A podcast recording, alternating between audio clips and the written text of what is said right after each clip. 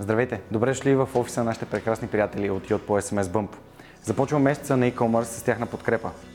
През 2017 година Михаил Стойчев и Георги Петров основават SMS Bump. Продуктов стартъп, предоставящ приложение за SMS маркетинг за електронната търговия. През 2020 година Yotpo придобива компанията и продължава мисията за развитие на екипа в София с цел изграждане на софтуерен инструмент, който да помага на брандове като IKEA, Patagonia и GoPro – да постигат още по-добри резултати в своите онлайн магазини. През 2021 година Йотпо започнаха да подкрепят свръхчовекът с Георги Ненов, а екипът им има възможност да задава въпроси на моите гости. През 2023 отново правим заедно месец на e-commerce с тяхната подкрепа и съм сигурен, че историите, които сме подбрали за вас, ще ви харесат.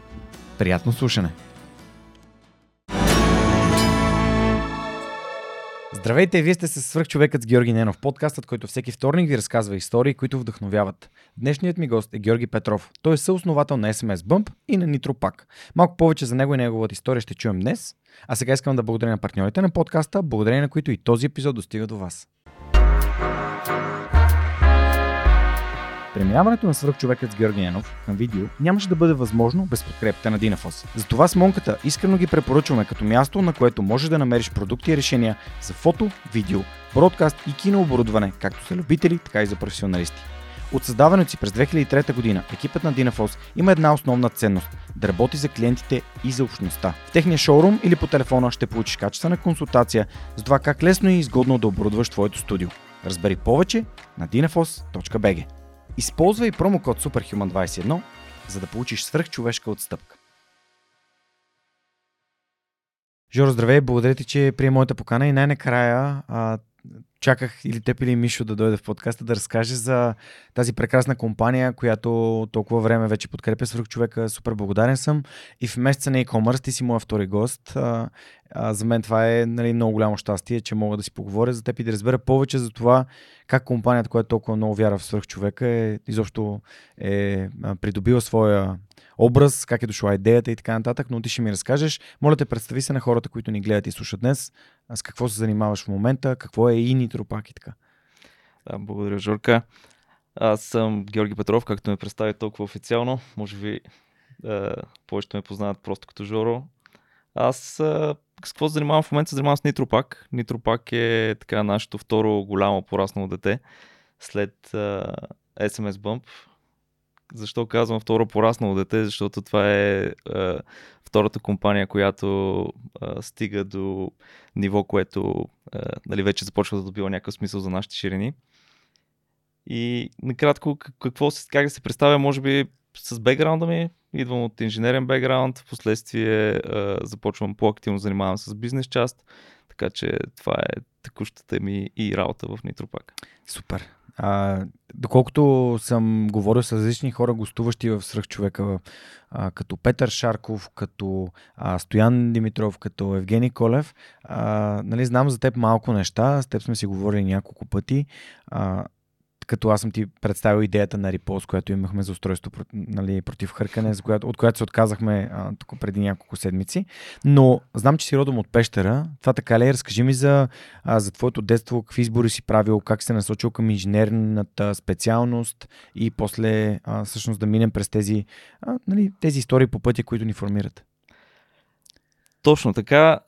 Аз съм израснал в Пещера, но съм роден в София по а, така една или друга причина, но детството ми е в пещера и там свързвам а, по-голяма част от детските ми спомени.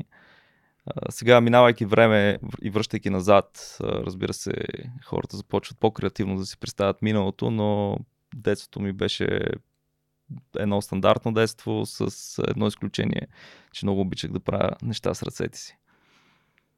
И това правене на неща с ръцете си по някакъв начин те насочило към това какво да учиш, какво да правиш?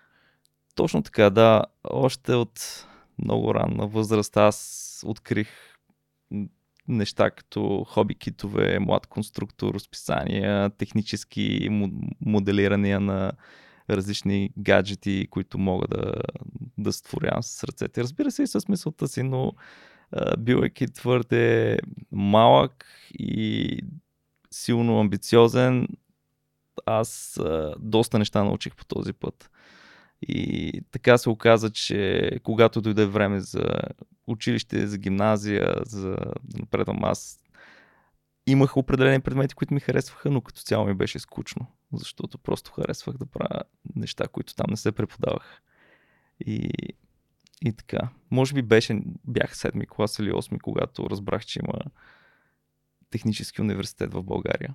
И с нетърпение чаках много години да започна да уча в технически университет. И се подготвях за това нещо, защото вече вярвах, че като порасна и отида в университет, аз тези неща, които искам да правя, ще ги правя. Подозирам, че ще стигна до момента, в който се оказва, че а, очакванията и реалността се разминават. Точно така. Каква гимназия все пак а, си избра да учиш? А, и какви стъпки предприе конкретно за това да трупаш знанията, които сте необходими, за да те приемат в технически университет? Ами аз когато трябваше да кандидатствам в гимназия, всичките ми приятели кандидатстваха в физикова гимназия. Аз бях единствения, който първото желание ми беше в професионална гимназия по електроника. Има така гимназия, защото mm-hmm. това беше най-близко от това, което исках да правя. Аз към този момент преди кандидатстването ми бях направил всички възможни хоби китове, които могат да се направят по електроника в а, България. А, всякакви гаджети а, и ходих на курсове и се срещах с хора, които се занимават доста професионално с електроника. Mm-hmm. И, и за мен най-естественото нещо беше да отида в а, професионална гимназия по електроника. Mm-hmm. Всъщност тогава те отваряха и специалност компютър, компютърно програмиране. И аз бях а, в тази специалност. А, кандидатствах, веднага ме приех, всичко беше много лесно и хубаво. Обаче отново неразбирането ми и твърдата ми наивност, какво ще уча, mm. доведе до това, че аз отивам а, с идеята да уча електроника и се оказва, че ще уча други предмети. Електрониката някъде 3-4 години по-късно ще я засегнем. Да. А, тук разказваш история, която е много идентична от тази на моя баща. Баща ми е родом от Горна Ряховица и завършва техникум по механоелектротехника. Това е най-престижното а, гимназиално ниво в града. А, така нареченото електро, а, където до ден днешен има негова снимка нали, в а, фуеето а, при, а, в, на входа на сградата. А, и идва в София да учи в Технически университет, точно като теб. Само, че той идва с мечтата да учи а, ЖП техника. Това е негово, нали, родом от Горна Ряховица, знаеш, това е това е един железопътен център и специален възел. А, та, как се подготви ти към самото кандидатстване? Голяма част от гимназистите, сега обикаляйки България, забелязвам, че те не знаят какво искат да учат, а пък камо ли какво искат да правят. Ти очевидно идваш от какво искам да правя и какво мога да уча, което да ми помага за него. Точно така, да. Това винаги е била моята мотивация трудно ми е да определя как и защо, но от много ранна детска възраст съм имал цел и посока в това, което искам да правя. И съм го правил, и съм питал, и съм търсил. И родителите ми доста са помагали в тая, в тая сфера. А, идвам от семейство, което баща ми беше предприемач, така че аз израснах в предприемачско семейство. И имах възможност да се допирам до, до технологии, които или свързан с хора, които разбират от техно, технология доста от рана възраст, но имах силно желание това да го правя. И стъпвайки в гимназията, всъщност аз разбрах, че няма да се занимавам с електроника там. И всъщност физически няма да занимавам, продължих да се занимавам в извънкласна дейност. А, но следващите няколко години трябва да се откажа и тогава някъде се появиха, може би 7-8 клас се появиха първите, първия ми интерес към програмирането и компютрите. Какви бяха стъпките, които предприе тогава? Тъй като в 7-8 клас ме се появи моят интерес към това да цъкам на компютърни игри денонощно. А, как, а, как един човек, който му се появява интерес, свързан с нещо конструктивно, създаващо като програмирането и технологиите, а, действа? Любопитно ми. Е. За мен беше, когато за първ път се докоснах до програмиране, също това беше една дебела книга, която брат ми беше донесъл. Нямаш брат по-голям? 13 години по-голям, да. О, вау, супер. Да. Аз съм по-големия брат. Брат ми си 11 години, така че. Да. Окей, okay, мога да ти кажа някои неща. а, да, когато за първ път се докоснах до програмирането, за мен беше някакъв вид а, възраждане в това, което правя, защото аз винаги съм прекарвал до този момент Мгм. години като дете страшно много време в това да подкарам някаква проста логика да работи чрез ръчна работа, запояване, мисления, платки, с, платки, транзистори, свързвания, нали, така, което беше доста бавен и труден и до някъде скъп процес за това време. И, и накрая да стигнеш до там да си направиш електронен часовник, например, след два месеца работа. А, и изведнъж се появяват компютрите и виждам, че има готова функция, с която можеш да си направиш електронен часовник, която става за 3 минути. И аз съм шокиран, нали, това колко е яко и съответно, след като започнах да програмирам първите си неща, а, което беше, може би, около 13 годишен бях, тогава осъзнах, че това е супер яко и точно това искам да правя. Всъщност електрониката може да, да продължа да я ползвам, но тя ще бъде моя хардвер. Дали? Осъзнах, че софтуера е силата. И тогава не спах, може би една година, не се наспивах, само защото всяко свободно време го ползвах в а, това да създавам, да се уча да създавам софтуер. Добре, идва време да кандидатстваш за университет. Е, Избрал ли си специалност или просто искаш да дойдеш технически? Аз още при влизането в гимназията исках да уча а, в техническия университет, защото бях чувал супер хубави неща за университета. И, и да, разбира се, специалности, всичките компютърни специалности инженерни специалности бяха моите, нали, просто трябваше да избера коя. И обаче във времето напредвайки, напредвайки в а, това, което случва, което, което уча, аз всъщност развих по това време, може би и от баща ми, развих а, интерес в предприемачеството и а, започнах да тогава на 16 години, а, когато станах, разбира се, и с помощ на приятели и родители, успяхме да отворим с един приятел компютърна зала в града. Тя пък стана най-популярната компютърна зала. А, и това беше първият ми допер така до истински предприемачески експириенс, в който а, от сутрин, нали, ставайки за работа, ставайки за училище, Мгм. всъщност аз отивах на работа, отивах 6.30 да отворя на персонала, нали, инструкции, аз съм едно хлапе, което, нали, както да инструкции, така сетва и софтуерите на компютрите, така и, нали, той имаше и една а, част, която беше нещо като барче, а, и, след това отивам на училище, връщам се, продължавам работа, застъпвам а, вечерето късно а, и това продължи следващите две години, което ми даде доста широка перспектива за това как се работи с хора, как се управляват хора и как а, всъщност а, мога да ги навържа нещата. Вече имаме още една абстракция. Нали? Първо почнем от електрониката, след това имаме програмирането, сега имаме и а, менеджмент и бизнес и как всички тези неща се свързват. И идвайки време до университета, аз бях 100% убеден, че трябва да уча в техническия.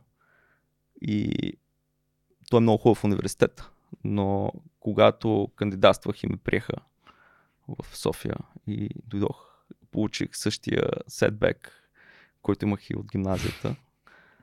То След беше... е разочарование. Само извинявай, ще се наложи Да. време време да поправим, че иначе ми дърпат ушите виртуално. Окей. Okay. И, и си казах, добре, аз по това време вече се занимавах активно с професионално програмиране. Имах собствена фирма, която правеше Web, Web Design Services. Чакай сега. И... Компютърния клуб, след това вече си имал собствена фирма. Да, то всъщност компютърния клуб беше докато бях в гимназията. След Да. това просто приключиха нещата. Реших просто. Затвори ли го или го продаде? Смисъл, А, с моя партньор, с който бяхме, той го продължи. И Той го ми- продължи? Да, аз му продах моя дял. Да, окей. Той, той го продължи. Значи си направил първи си екзит. Да. Може би в това време не знае какво значи. да, да. Екзитър си продадеш деловете, да. да излезеш от компанията. И... Само да обясним на хората, които ни слушат. Да. И така, всъщност развих доста всестранен интерес изобщо към света, бизнес, технологии. И изведнъж, влизайки в университет, отново се почувствах силно ограничен, защото се появява нещо, което всички хора покрай мен казват, че това, е, това трябва да правя, нали, всички, цялия peer pressure от всякъде идва, който казва университет, университет, сега университет. Аз се учих математика, за да вляза в този университет. А, солидно последната една година. Влизам и установявам, че това, което правя в това време вече регистрирана веб дизайн сервис компания, която прави веб дизайн на различни брандове, предимно в София. Бяха брандовете, пътувах по това време, вече имах а, автомобил. И на мен ми е много по-интересно и уча много повече, отколкото университета. И, чисто практически да правиш чисто нещата. практически, да. И по това време лаунчнах и първия си електронен магазин, който Yeah. е собствен продукт, който Аз- изцяло си написах карта сам, шопинг карта. А, казваше се Изпрати.com и идеята му беше да а, влизаш онлайн, избира си картичка като дизайн, надписваш я отзад и я пращаш с SMS. Тоест пращаш SMS за 2 лева, аз получавам а, тази сума. Той Мгм. така беше чекаута през SMS беше. И аз физически принтирам картичката, принтираме отзад, слагаме в писмо и я пращам на адреса, на който ти си заявил. Тоест беше автоматизация Мгм. на офлайн пращането на картички. А, в последствие добавихме а, и цветя за 8 март. Така че беше истински онлайн шопинг експириенс за мен като мърчант. И също така се научих доста неща в програмирането с този сайт. А, звучиш ми като човек, който някъде по пътя в университета е казал това ми губи повече от времето, отколкото ми дава. Точно така, да, това беше на третия месец. се На третия месец реши, че повече няма да учиш. Да, на третия месец заявих на майка ми, Заявих. че... типично за тая възраст. Точно така. Направо се заявих на третия месец, че аз много повече уча и много повече се развивам, а и финансово съм много по-добре, когато се занимавам с това, което правя извън университета, отколкото в университета. Аз изобщо не успях да усетя и колегите дори като, като пирс а, в това време. Приятели, като среда. Като среда, да. Да. Мгм. А, знаем, че средата много ни оформя нас като личности Мгм. и дори да не съм го разбирал по това време, аз намирах силни разлики. А, Мгм. мен, край мен, моите цели и целите на моите колеги, с които се запознах. Разбира се, това, това е някакъв вътрешен интерес, който не е задължително всеки да го има, но разликите бяха там. Не, не е задължително М. тях да е бил проблема. Да, да. Разликите бяха там. И майка ми беше така доста окей, знайки нали, какво прави, но ми каза все пак защо не погледнеш, има един университет в Благоевград, Американски университет. И аз бе, нещо бях чул за Американски университет, но нито бях ходил, нито бях се вглобявал какво е. И отирах, казах да, що не. Отирах един ден до Американския университет, направихме, направиха ми персонален open house, защото аз им писах имейл преди това, обадих им се, обясних им каква е ситуацията в техническия. Така, направиха ми персонален open house. Какво е и- да те разходите с кампуса? да, разходихме из кампуса, обяснихме програмата, академичните успехи и така нататък. И се запознах с някои хора там, които са студенти и ме запознаха и аз останах впечатлен. И аз си казах, окей, тази среда е всъщност много по-различна от тази, която а, аз имам в техническия. И може би си заслужава да пробвам тук. И казах, окей, как се влиза в този университет? И те ми казаха, ми трябва да караш TOEFL и SAT. Аз TOEFL бях чул, SAT изобщо не бях чул какво е. А, и викам, окей, някакви изпити ще ги взема. Сигурно. Аз английски не съм учил така. В смисъл в гимназията съм учил, сам съм учил. Да. Тук не си ходил целенасочено. не Курсове. съм- Да.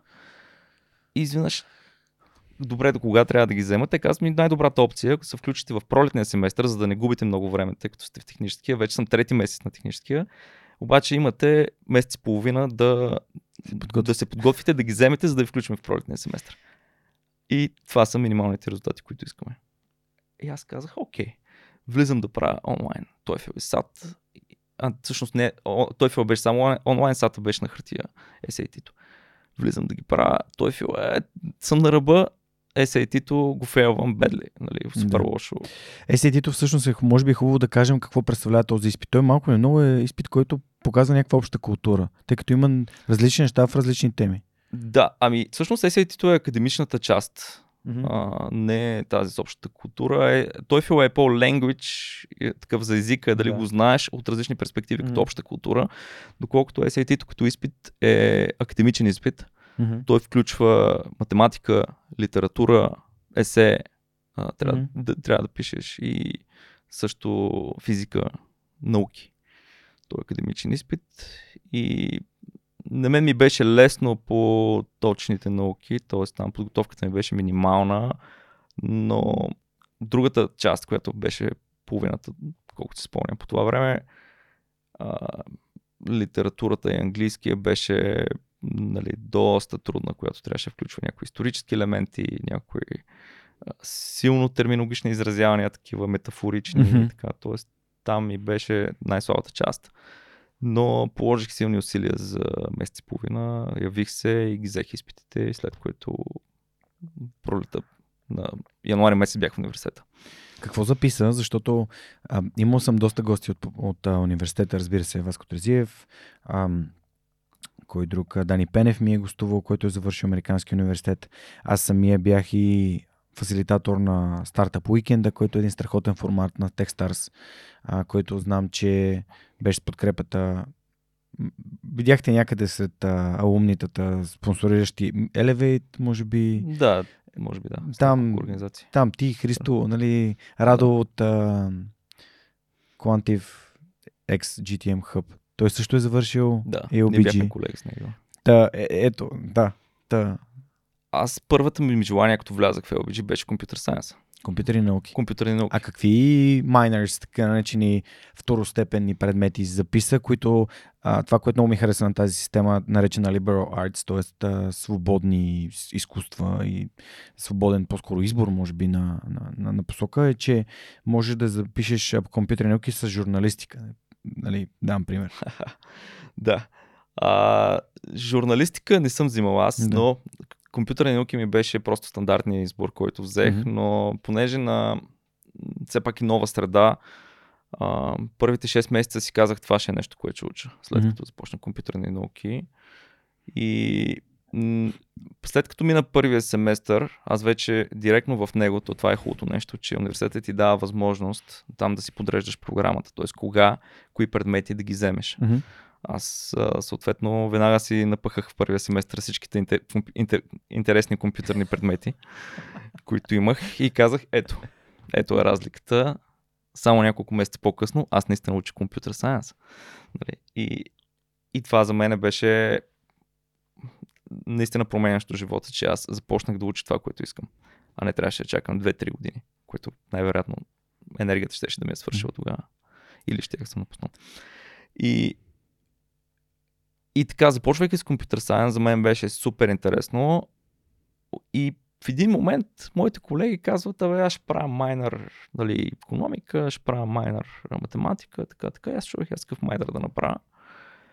Обаче в един момент си казах, абе, добре, а мен компютър сайенс ми е толкова лесен. В смисъл, наистина беше ми супер интересен, но в същото време не беше и много труден. Да, не предизвикателен. Предизвикателен. Мгм. Аз защо не запиша, запиша втори мейджор? Втори. И Втора основна специалност. втора основна специалност. И записнах бизнес администрация. Като втора основна специалност. И си казах, какво толкова, нали сега там. Майнера беше още 6 курса или нещо подобно, 6-8, мейджора два пъти повече. Ама какво толкова, ще ги взема, ще се напъна, ще ги взема. И в същото време бизнесът ми беше интересен, защото аз по това време вече, нали, всъщност в началото на университета, аз докато учих, оперирах и сайта изпрати ком, той имаше поръчки, проблеми с български почти, те не се доставяха и така нататък. В един момент просто прецених, че е по-добре да го затворя, защото проблемите бяха твърде много, с които се занимавам. Нямах време за него. И така и стана, но, но наистина а, вече стъпвайки се на краката в компютър сайенс, казах си, ще напиша бизнес администрация като втора специалност. Мисля, че споменахме някои от интересните гости на подкаста, които са ли учили в AOBG. Разкажи ми за средата. Нали? Ти в технически не си успял да се запознаеш с, с хората така да, да правите неща заедно, но американския много поощрява клубовете, обобщава ам, нали, провокира ви да правите неща заедно. И, и с какви хора сте запозната? Каза, че Радо ти е бил нали, колега. Да. Ако мога да обобща отговора ми, запознах се с хора, от Да. които научавах. Това за мен беше Други Промяна. умни хора. хора, от които научавах. Имах приятели, от които учих култура, Мгм. приятели, от които учих английски язик, приятели, от които учих, учих технологии и то много по-добри от мен хора. И това за мен беше наистина много важно и много ценно. Аз бях погълнат от това необятно знание, хора, възможности, които ми, които ми се отваряше в а, университета. Мгм. И въпреки, че аз пак си знаех моето какво искам да отида, то вече сега вече много съвпадаше с това, което правя в момента в университета. И това вярвам, че ми даде възможност да погълна много от този уни- университет, защото имах вътрешното предубеждение какво да правя вътре. Супер. Ам, как вървеше бизнеса от Благоевград? Не? Ти каза, че клиентите са били в София. Да, ами пътувах веднъж два пъти на седмица, пътувах на разни срещи, то тогава нямаше видеоколове и подобни неща. А, и нали аз тогава всъщност правих вебсайтове. И пътувах до София, срещах се с рекламни агенции, дизайн агенции, които им казах, окей, вие правите реклама и дизайн, но ако партнирате с мене, нали, аз мога да поема, вие може да предлагате повече услуги и аз мога да правя сайтовете за вас, а вие да ги правите за вашите клиенти. И така направихме няколко успешни партньорства по време на следването ми в университета mm. с няколко агенции в София. Беше доста окей, доста а, значими брандове. А, тогава бях направил техните вебсайтове за България. И, и аз много учих. Просто много учих М. по време на това нещо. В същото време и а, дали успях да си помогна за университета и се чувствах независим. Сетих се за още един да, прекрасен събеседник, който е бил тук в Свръхчовека, е Евтим Евтимов, а, от 1% промяна а, от а, Shipcars. А, той всъщност а, нали, разказа нещо идентично. Това как е работил, докато той, той е от София, нали, докато е бил в Благоевград. А, та, а, и стана, просто, просто се сетих за него 1%, а, от 1% промяна, нали, доброволчеството и благотворителността. И тук има един свичър на за щедрия вторник на фундация Because, който ще бъде на 26 ноември, който ще си облека след мъничко, а, тъй като а, те ме така потърсиха, за да стана един от посланиците на щедрия вторник и след малко ще си го облека да си, да си говорим в него. Ама сетих за а, благотворителността и това за мен е а, нали, някакъв начин да, да прелея в нещо, което ще случи след мъничко. А, след като завърши, какво си представяше за живота ни? Работа ли ще си търсиш, ще си развиваш студиото ли? Какво стана? Да. Ами както предната част от живота ми до, до сега, аз а, отново бях в а, малко по-различна ситуация спрямо а, моите колеги за просто така стех нещата. Всъщност аз, докато бях а, още след първата година, лятото, а, когато М. така се запознах с Васко Терзиев, той ме покани да работи в Телерик. А, След първи курс. след първи курс, да, за едно лято. И мен доста ми хареса. В смисъл там М. видях а, едни други хора, в които учат други неща и а, беше доста а, полезно за мене.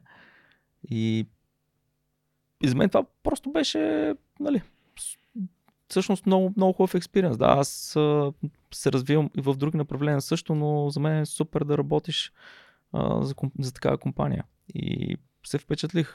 Коя година е това? А, 2006 или 2007, ако не се лъжа. Да. мгм.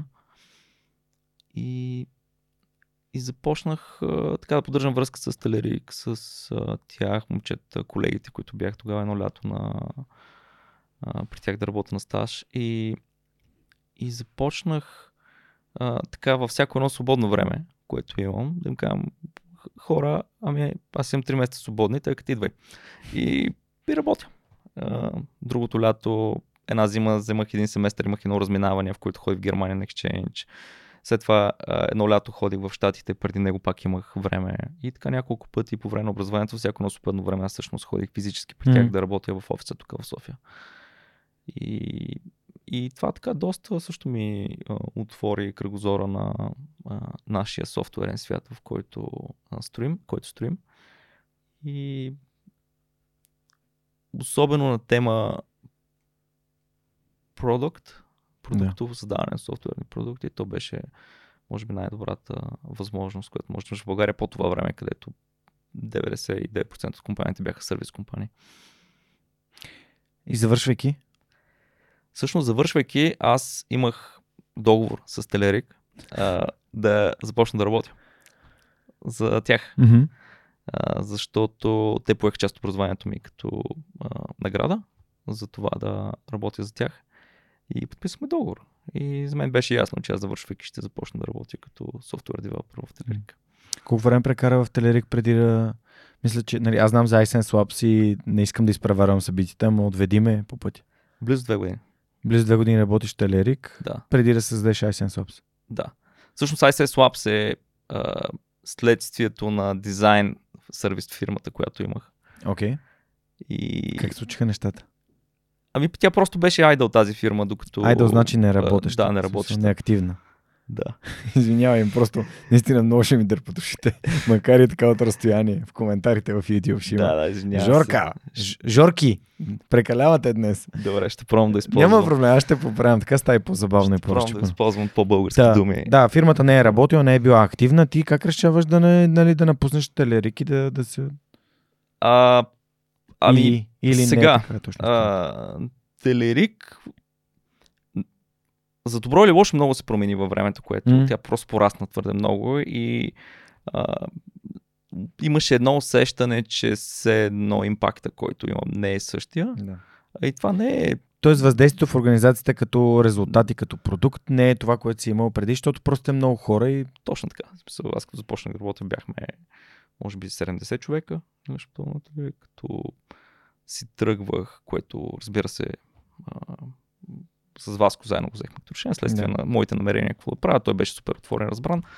А, когато си тръгвах, може би бяхме 600-500, огромна цифра, така че да. И нали, може да се досетиш как една организация се променя в а, този мащаб да, да. пак беше страхотно и прекрасно място да работиш, по-скоро а, търсейки смисъл и импакт, Мгм. аз осъзнах, че има нещо повече. Мгм.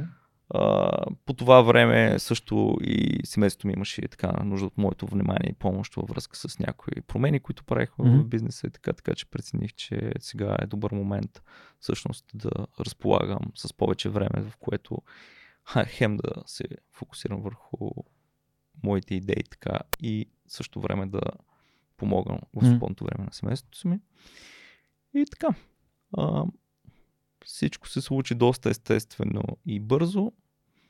А, да върна една стъпка назад, Мишо, Мгм. който Да, кажи къде се запознавате с Мишо, хора защото... знаем. В университет се запознаваме с него, още от доста рано, първите години, може би втората година се запознахме с него.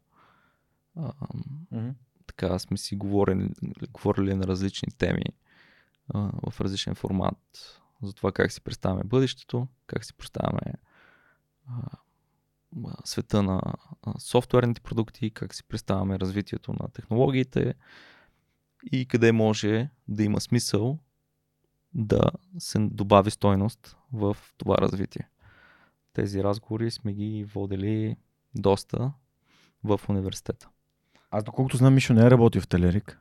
Не, той не е работил. А, и всъщност, как вие заедно ли създавате iSense или ти стартираш тази компания и как, каква е връзката там? Заедно я пресъздаваме, когато а, решихме двамата да си а, напуснем работите и да започнем да създаваме стойност заедно. А, тогава просто тя беше налична, а, работеща а, в а, дори по-пасивен а, пасивен а, Мгм. статус. И просто беше най-лесната стъпка, в която да излезем, да започнем да работим в нея и да започнем да създаваме продукти. В, а, има едно страхотно кейс стади на Endeavor, въздействието на Талерик върху предприемаческата екосистема и там вие фигурирате с, разбира се, с iSense Ops и с последствие с SMS Bump. А, как, а, как се работи с партньор, който сте 50 на 50? Нали? Вие сте двамата. Как се взимат решения? Разкажи ми за тези уроци, които са... Това са уроци на Настеж до сега. Всичко, което каза, да, в компютърния клуб сте били двама, ама то е малко по-различно. А, как се работи с някой, на когото две, вашите две решения са реално 50 на 50. Те са, ам, не, те са допълващи се и... Да, това е много хубав въпрос и него много често го използвам и в а, а, сегашно време за, като, съм, като съвет към много предприемачи. Но нека погледнем общо казано едно 50 на 50 партньорство. Това е най- най-типичното партньорство, което mm-hmm. човек има в mm-hmm. а, своя живот било то с съпругата си, mm-hmm. било то с приятел, да направите някаква инициатива или в бизнеса. Mm-hmm. И всичките партньорства имат едно нещо сходно. Това е, че вие сте се събрали, за да бъдете по-добри заедно, а не по-лоши заедно. Това, това трябва да се, да, да се приеме и от двамата. И когато приемеш, че ти искаш да бъдеш по-добър заедно с някой, ти търсиш нещата, които ви свързват. Първо, когато комуникирате, да говорите нещата, които ви свързват, а не mm-hmm. които ви разделят. Mm-hmm. И след това нещата, които ви свързват, ги амплифицирате, ги mm-hmm. увеличавате. А, те същите неща, които ви свързват, също са много полезни за създаване на а, продукт. И, а тези, които ви разделят, те пък са прекрасна възможност всеки сам а, за себе си да допренесе по начин, по който той смята за добре и да покаже резултата. И ако този резултат е добър, тогава да бъде възприят като добър за двама. За двамата. И също така, ако не се получи, то това е прекрасна възможност да се смеете и забавлявате. Тоест да се шегувате с тях. Тоест не се взимате на сериозно. Точно така, да. А какво знаеш за Мишо, което да те накара да искаш да го направиш това нещо точно с него? Има ли някакви неща, които човек гледа в партньора си или в човек, с когото заедно се занимава по нещо, за да каже, нали, ние сме, нали, мислим по един и същ начин, в бизнеса може да е много лошо, а, та, как видя неща, които се допълвате, един е добър в едно, нали, как се сформира нещо, което колективното е нали, едно плюс едно е равно на три, а да, не на две. Точно така, да. Ами, може би за мен най- най-естественото беше първо общи интереси. Mm-hmm. Това, че имаме общи интереси, това беше просто свързващо нещо. И второ, аз знаех колко ми е трудно по това време а, да говоря с хора по телефона. Не, че не, не съм могъл да говоря, било лошо, просто това отнема време. Да. Това цялото нещо отнема време и да се ходя по срещи в София. Аз мен беше писнал в един момент всяка седмица да пътувам на някакви срещи. И си казах, добре, в смисъл, аз не мога хем да... Много е трудно едновременно да продаваш, едновременно да разказваш, едновременно да проектираш, едновременно да създаваш този софтуер да го продаваш. Това просто е най-малкото ти нямаш цялото това време да го направиш. Така че няма, ти няма как да скелнеш. А, няма как да се развиеш като, а, като организация. В, като организация в този софтуерна фирма. И си мисля как мога да съм всъщност успешен в тези неща и още от рано и тогава говорих всъщност и с други фаундъри успешни, а, още от рано беше супер ясно, че трябва да имаш много добър, силен кофаундър. И без кофаундър не става. Трябва ти кофаундър със сигурност. И оттам аз бях убеден, че това трябва да има кофаундър и там много си говорихме с Мишо. Добре. А Мишо по-скоро бизнес, нали? Мишо е бизнес, да. Добре, супер. А, спомням си за един разговор с Жор Спасов от LimeChain, а, когато го питах защо сте толкова много четирима кофаундъри, той каза е как заради Телерик. Не, той каза е как магическото число. И аз, кое? И той, ми 4, аз, що 4? И той, е Телерик. А, та, всъщност, ето, виж, и двамата сте били повлияни, но а, това много ми харесва свърх човека, че всеки разказва неговата си версия на, на пътя, на разсъждение и така. А, добре, започвате с Мишо iSense Labs. Какво правихте в iSense Labs? Най-първото нещо, което започнахме да правим, беше естествено първите месеци, колкото да се сработиме, mm-hmm. да направим няколко сайта. А, и в правенето на тия сайтове ние знаехме, че искаме да правим продукт. Но продукта, с който бяхме започнали като идея, mm-hmm. още в много ранна фаза разбрахме, че е много дълъг, сложен и може би не ни е по силите да го направим. А, то всъщност беше а, конкурент на MailChimp по това време. Да. MailChimp е софтуер за автоматизиране на имейл бюлетини. А, направихме прототип, пуснахме го, mm-hmm. даже имахме и някои а, клиенти, които бяха в- София, но осъзнахме, че ние не може да се конкурираме добре с тях, защото за да го развием до тяхното ниво, а и да надградим това, което искаме да надградим, ни трябват много повече ресурси. Сега, а, ако това го правихме сега, типичният сценарий е хайде да намерим фандинг за финансиране, за да го довършиме. Мгм. Но тъй като тогава нямаше такава а, изобщо сегмент от финансиране, Коя година става? А, става 2011 начало. 2011 година още няма а, а, кой, фонда Джереми, първите рискови, първия рисков капитал в България, инвестицията на Талерик още я няма нали, прогрес, още Да. не са придобили компанията, т.е. няма откъде да се вземе този рисков капитал. Тоест вие започвате на това, което имате. Вие буквално бутстрапвате, изкарвате пари от бизнеса си, от неща, от които може да изкарате пари и ги инвестирате в нещо друго. Точно така. Да. Колко човека? Двама? А, започнахме двама, но много скоро след това наехме още двама. Окей, Да, четирима. за да сме четирима. А, като, нали, разбира се, в началото беше супер оскъден капитала, нали, това, което може да правим е и възможности, и рисково. Трябваше да има и офис, защото тогава не се работеше дистанционно. А, нехме си и офис и започнахме. И така, една от Офиса пред технически. пред технически, да. Чували сме историята. него. Ако не сте слушали историята на Стоян Димитров, а, която записахме преди една година, Стоян е един от а, а, така, хората в а, iSense Labs. Може да придобиете представа за самата компания по един малко по-различен начин. Ако пък сте изпуснали предишния епизод от а, e-commerce месеца на 2023 година, в който ми гостува Евгений Колев, а, всъщност там ще чуете и друга част от историята. Така че, Жоро, моля те продължи. Много ми е интересно, вече като имам някакви парченца от пъзела. Да, настанихме се в този офис технически и той всъщност даде началото на, на истинските първи продукти, които направихме. Те се родиха много скоро след като осъзнахме, че трябва да спреме с този продукт, защото ни е много дълъг пътя към реализация и много рисков.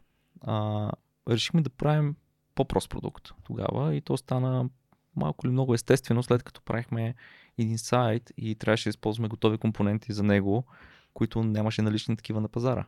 И това, което направихме е да си ги направим тези компоненти, но не както правят всички останали да си ги ползват за собствена потреба. Ние ги направихме по начин, по който всички останали хора по света, които имат също те- този проблем, могат да ги ползват. Вие реално сте репликирали това, което Телерик прави. А, Компоненти да, за на ниво програмист. бизнес модел, На да. ниво бизнес модел. Защото бяха доста различни Да, да, техните да. компоненти. Техните компоненти на Телерик бяха а, developer tools, нали, Да. те бяха в сферата Инструменти за програм- програмисти. за програмисти, доколкото нашите, Мгм. нашите бяха по-скоро, да, и програмистите също ги ползват, но те бяха направени да са а, plug and play, с едно Да. копче ги включваш, така че дори а, няма нужда от програмиране, за да ги използваш нашите. Да. За хора, които създават вебсайтове, имат нужда от такъв тип. А, а, сега са нещо като плагини. Да, плагини, да. А, реално плагини, плагини, окей. Да.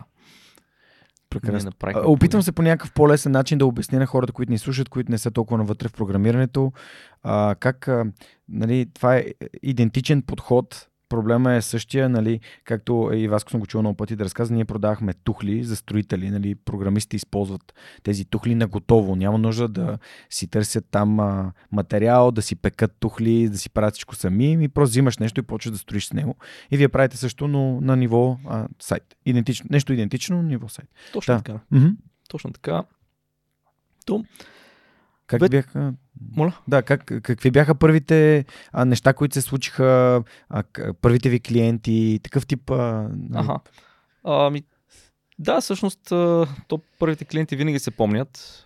В всеки един продукт, който сме пускали, винаги те са били а, тези, за които дълго време сме говорили. Това за първите успешни клиенти и другите клиенти са първите проблемни клиенти, които ги помниш какво, Мгм. какво е станало с тях.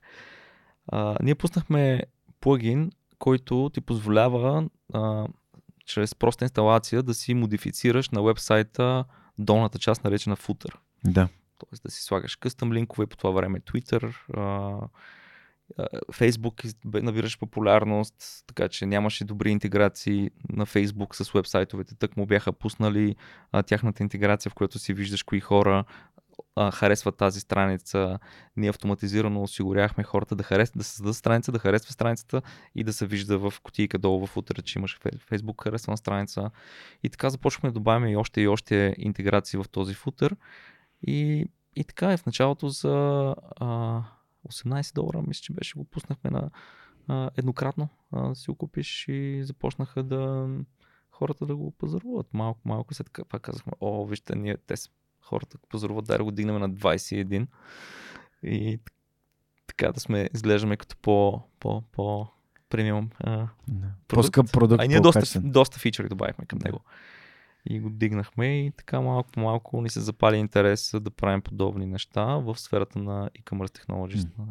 Много интересно, като каза това за продукти и колко, колко отдавна сте мислили в тази посока, защото спомням си една лекция, която съм гледал на Веско Колев, който ми е гостувал в подкаста и, и, и на Васил Терзиев, която те разказват за важността ам, IT общността в България да създава продукти именно поради нещата, за които ти говориш. Нали, ти продаваш нещо, това нещо може да бъде потребено навсякъде по целия свят, т.е. реално целия свят ти е пазар, където се правят сайтове, сайтове се правят навсякъде, където има интернет.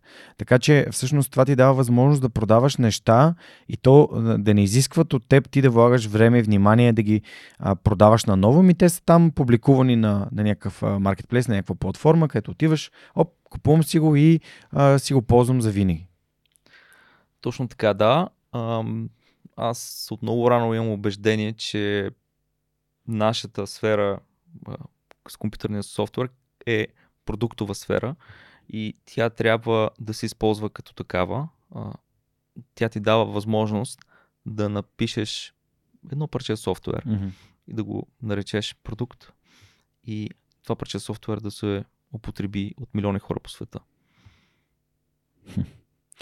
Разкажи ми за растежа на компанията, за добавянето на нови продукти, защото все пак между 2011 и 2017, когато създавате SMS Bump, нали минава време.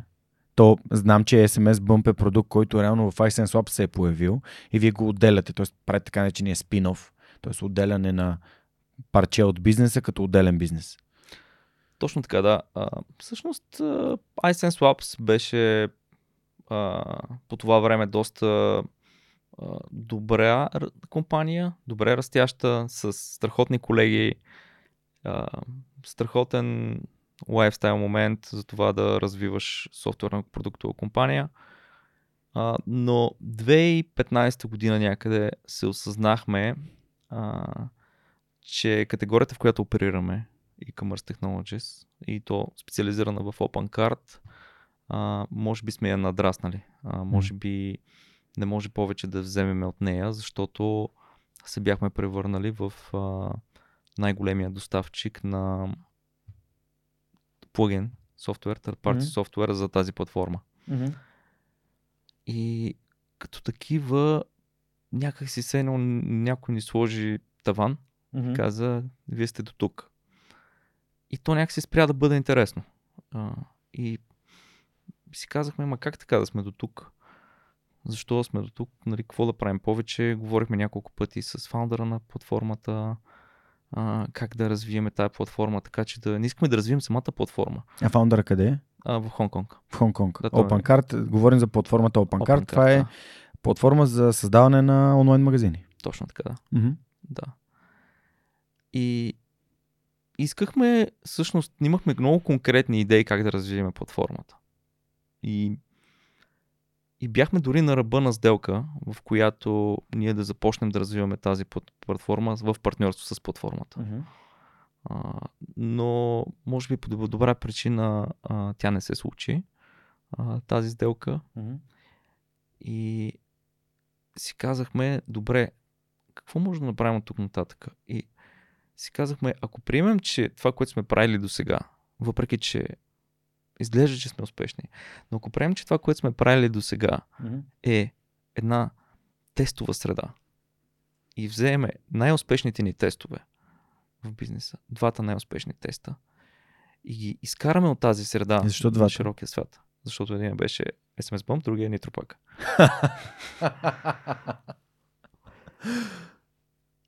И ги изкараме тези два най-успешни теста, които са, имат POC, имат Какво е Е, PLC? Просто... Proof of Concept. Да. А, тоест, proof, обясни какво е това, според мен е много интересно.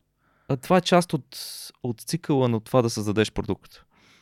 Значи, когато създаваш продукт, минаваш през идейна фаза, през прототипна фаза, през Proof of Concept, което при нас а, е Proof of Concept, значи а, ти да им го имаш вече продукта, но никой да не го ползва или много малко хора да го ползват и да е много ограничен и да не е ескалируем.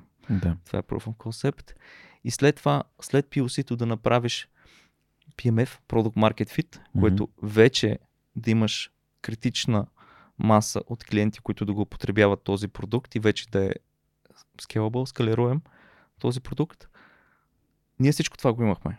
Мгм. И ние си казахме, добре, имаме, имахме десетина или повече към това време, имахме около 100 и нещо общо а, плагина, но продукта различни, но 10, 10 на 12 бяха тези, в които вярвахме. Че могат да съществуват сами по себе си, като отделна платформа, като SaaS платформа и да оперират на широкия свят, извън OpenCard, за много повече хора по света да са полезни, за също нещо, което са полезни в OpenCard. Велико, велико. А, много яко. Добре, а, разкажи ми малко повече за това, като из, изкарвате самия продукт. Вие реално изкарвате и двата продукта. Да. И те започват да си оперират като две отделни компании. Точно така, Отвъд обаче iSense, в различен да. етап. В различни етапи. Да. Да. Защото NitroPack е много по-технологичен продукт и там, понеже се занимаваме на проблемите с скоростта и на браузъра Мгм. проблемите, той изискваше много повече инвестиции и внимание. Мгм. И 2018 година, края, когато отделихме двата продукта в две отделни компании, SMS Bump вече беше в набираща популярност фаза Мгм. и растящ, силно растящ и релизнат, пуснат на пазара. Мгм. А Nitro беше току-що започващ да бъде а, създаван като SaaS, като софтуер сервис, като отделен продукт. Тоест с единия набирахме вече скорост, Мгм. вече беше на една година SMS Bump пуснат като отделен сервис. А Nitro 2018 започваше, Мгм. като такъв започваше да се а, разработва. И разбира се, преди всичко стояха хората за всеки един а, продукт. Хората, с които работихме, колегите, някой от тях си ги е интервюрал, други не. Други, други от тях подкрепят свърх човека и са част от, общ- от общността. А, сетих се веднага за, за Деян, нали, да, го, да го спомена, Да, а, който нали, дълго време беше и нали, CEO на компанията. да. А, и нали, аз, аз дори, не, дори не знаех какво, какво нитро пак, дори не бях разбрал, че това е нещо, което пак е нали, част от, а, излязло от iSense Labs. Да, така се случи. Сега ще стигнем до Да, там. но, И- но като си заговоря за хора, искам съответно да кажем някои думи за, за Стоян, за Юли и за Евгений, защото нали, техните истории вече са засегнати в подкаста. А, особено частта с Евгений беше много забавна. Ти знаеш каква е. Нали? Човека идва на работа а, с базово ниво на софтуни и с огромното желание да се научи и как едни хора, които нямат образование а, като твоето техническо, идващи от а, а, нали, университети, в които са учили да програмират или гимназии, където са програмирали много. Да, тези хора, които споменават, те са, нали, в моето съзнание, в моето мъж, те са суперстарс. Защо са суперстарс? Защото те са живия пример на това какви ние вярваме културно, че трябва да бъдат хората и какви ние трябва да сме. И именно това, те да са хора, които са най-вече в съревнование, в компетишън с себе си, с това те да бъдат по-добра версия на себе си Мгм. спрямо вчерашния си ти, да търсят, да са живи, будни, да а, се борят към създаване на нещо, което ще реши проблем. Всички тези ценности културни са рядкост и тези хора ги притежават и а, ние сме много щастливи, че mm. работим с такива хора. В пика си, преди да осъзнаете, че трябва да отделите двата си най-успешни продукта, а, iSense Labs колко човека е? А, около 30 на човека. 30 души. Да. това си е една сериозна, сериозна организация. Да. А, добре. И а, всъщност ти, ти разказа, нали, че се, не, а, самите продукти са били в различен етап на развитието си и то и самото търсене на, нали, на самите продукти е нормално да бъде различно, не синхронно. Тоест, а, обясняваме, нали, SMS Bump като SMS маркетинга и e-commerce като развитието на електронната търговия, а, Shopify магазините и така нататък. Това много, понеже има много средства там, това много ускори процеса на, нали, на развитие на такъв тип а, нишови маркетинг продукти, които да, да добавят задържане на клиенти, повече продажби и така нататък. Докато другия ви продукт NitroPack, то е за ускоряване на скоростта, с което работят вебсайтовете, което пък трябва да се стигне до ниво на осъзнаване а, кога е важно сайтът ти да е бърз, то е важно заради индексирането, заради а, нали, от Google, пък всички знаем, че най-добре може да се скрие труп, нали, това е шега на втора страница в Google, т.е. никой не стига до втората страница и така нататък. Т.е. всяка една милисекунда в, в времето, в което сайта отговаря обратно към теб, а, те прави все по а, недобре позициониран спрямо глобалното търсене. Да, да ам, просто исках да, да ги отбележа тези неща и как се управляват нали, три организации, защото вие реално сте част от тези три организации, които. Нали, как, как става? Точно така. Ам, някакси се случиха естествено нещата. Сега а, лесно е да кажа някакси, но всъщност а, а, беше доста трудно за нас. А, много време, много усилия, костваше много енергия. А, и тук идва ролята и на семействата, както нашите, така и на моето на Мишо, така и на всеки един от а, тези суперзвезди, които, с които си говорихме. А в това ние да отделиме непропорционално високо време върху идея и работа, за да може тя да се получи. Защото иначе просто не се получава. Просто ако правиш нещо стандартно, то ти, ти не си различен от останалите. И за да си различен, трябваше да, да правим много повече, отколкото другите правят. Особено започвайки от България. Ние трябваше това да го превърнем в възможност, а не в проблем. А, възможността ни единствената при нас е да направим продукт, който е по модела а, PLG, Product Led Growth, Self-Served, които са самообслужване, който да се употребява от хората по света. Mm. Това е нашата възможност. Ние не можем да стартираме нямаме привилегията да направим това, което би направил всеки статистически US САЩ стартъп от рода на айде стартираме, имаме, дайте да наемеме 5 селф човека, вземе финансиране и те ще започнат да продават нашия полуготов yeah. софтуер, който се интегрира през solution инженери. Yeah. И така, ние това го нямахме. Да, там ранните фази на инвестиции не са няколко десетки хиляди евро, ами започват някакви, някакви стотици хиляди долари. Точно така, да. А, тоест мащаба е много по-голям а, и там а, рискови, рисковите инвестиции, те затова е статистиката, че там 90 колко процента от стартъпите се провалят, именно заради нещата, които ти, ти, ти показваш. И тук, а, според мен, свърхчовешкото, не нали, тук ще използвам заглавието, а пък много трудното да кажем е, че вие реално имате един работещ, напълно работещ си бизнес и два продукта, т.е. два новосформирани бизнеса, които а, се развиват със собственото си темпо и същевременно вие правите така, че и двата да са много, много успешни, а има хора, които имат един бизнес и, и, и не успяват да го направят успешен. Та, това е ам, как, какво, какво, какво трябва да знае човек, за да може да ам, организира времето си, да организира хората, които, с които работи, с които изградил доверие и така нататък. А, просто лю, супер любопитно ми е. Това е, нали, дори Васко, като говориш за Телерик, той, те правят телерик и след това правят академията, училищната телерик академия, кампуса. Това са неща, които с един вид следват едно от друго. При вас това е някакси едно паралелно. Точно така. Имаше момент, в който наистина нещата се слушаха много паралелно, което е значително увеличение на риск, защото едно от условията да направиш успешен продукт е да имаш нужния фокус върху него. И за това, тъй като SMS Bump беше в растеж 2018, връщаме, mm. беше в фаза на растеж, Nitropack беше в фаза на R&D, т.е. разработка, дали естествено ролите ни бяха, аз бях по-фокусиран върху Nitropack, Мишо беше по-фокусиран върху SMS Pump.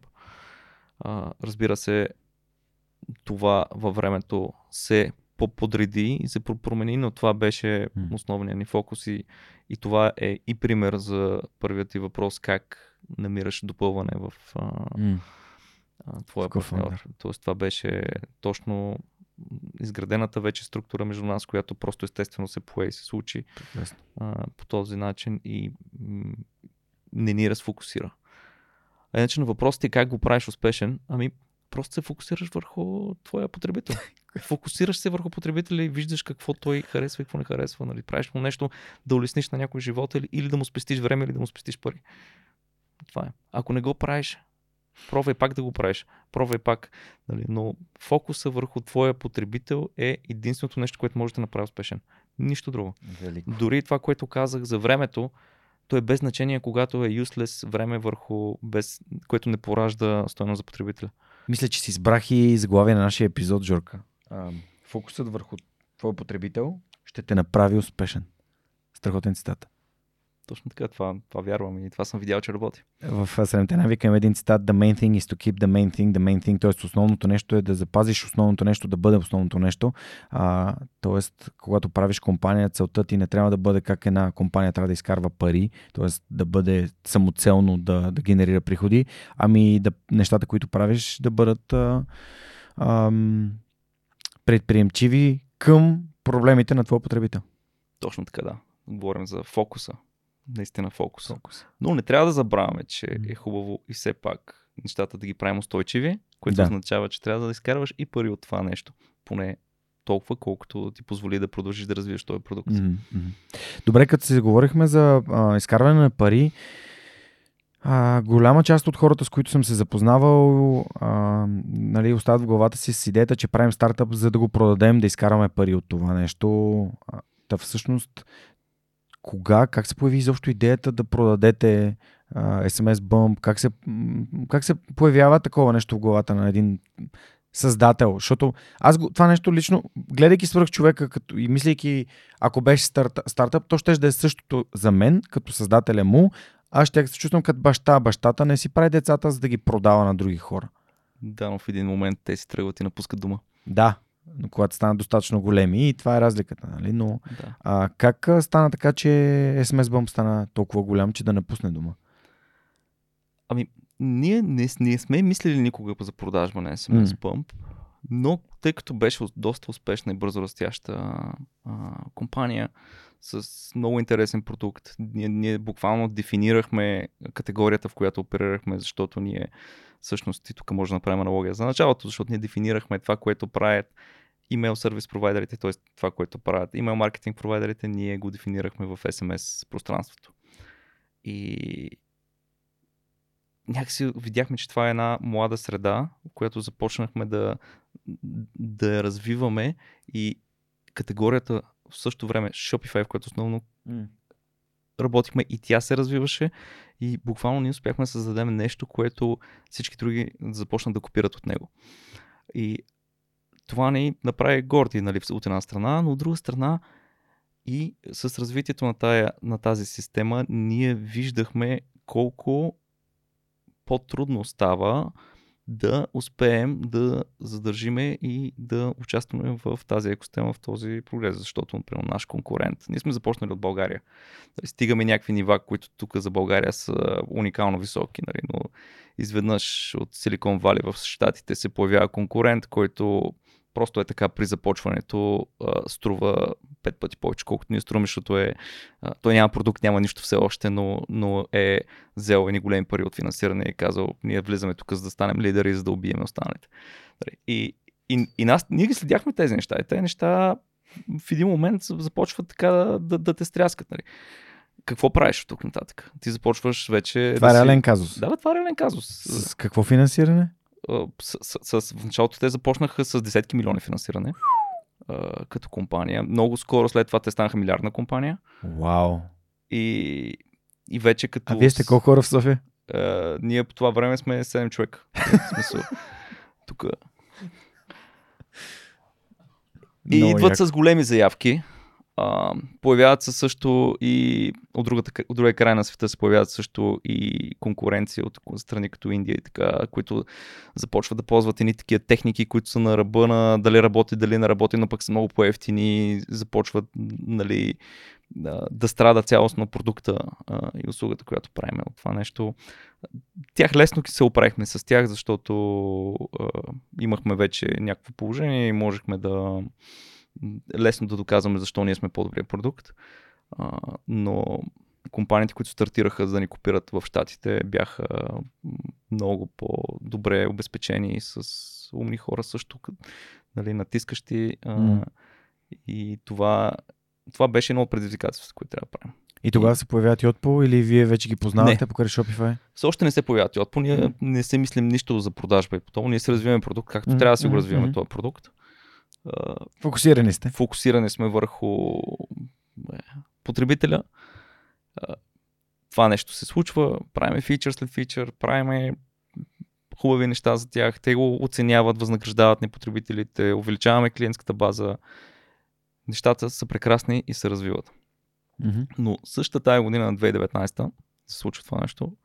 Започват и много инвеститори, след като се появяват американските конкуренти, да идват при нас и да казват хора, идвайте в Штатите, да си говорим, букваме ви полет, идвайте в Англия да си говорим, топ инвеститори, виждаме, че това е растяща категория и виждаме, че вие сте лидер в нея, но на вас ви трябва повече сила, за да продължите да, да работите. Каква сила ни трябва? Ами, трябва ви go-to-market engine, трябва ви нали, sales, трябва ви хора, които да развиват този продукт в Америка. А, и почнаха да ни показват, вижте, тази компания колко пари резна, вижте другата, нали, те, вие как мислите да се борите с тях? Ние, ми, ние имаме по-добър продукт. Викаме, хубаво, но то не всичко е по-добър продукт, но е продукт, нали. И, и ние казахме, абе, окей, нали.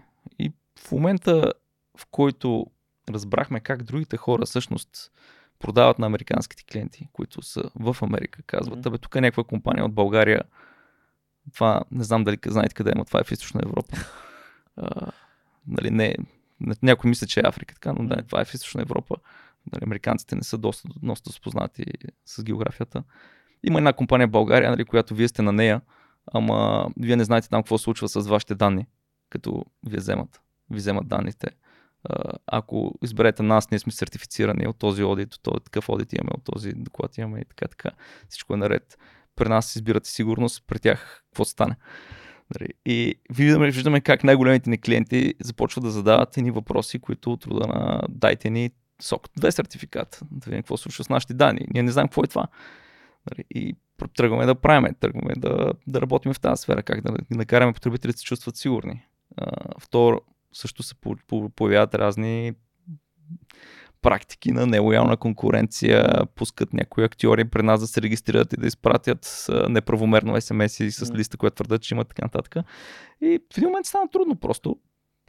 И ние нямахме нищо против да се бореме с това нещо. Всичко беше окей.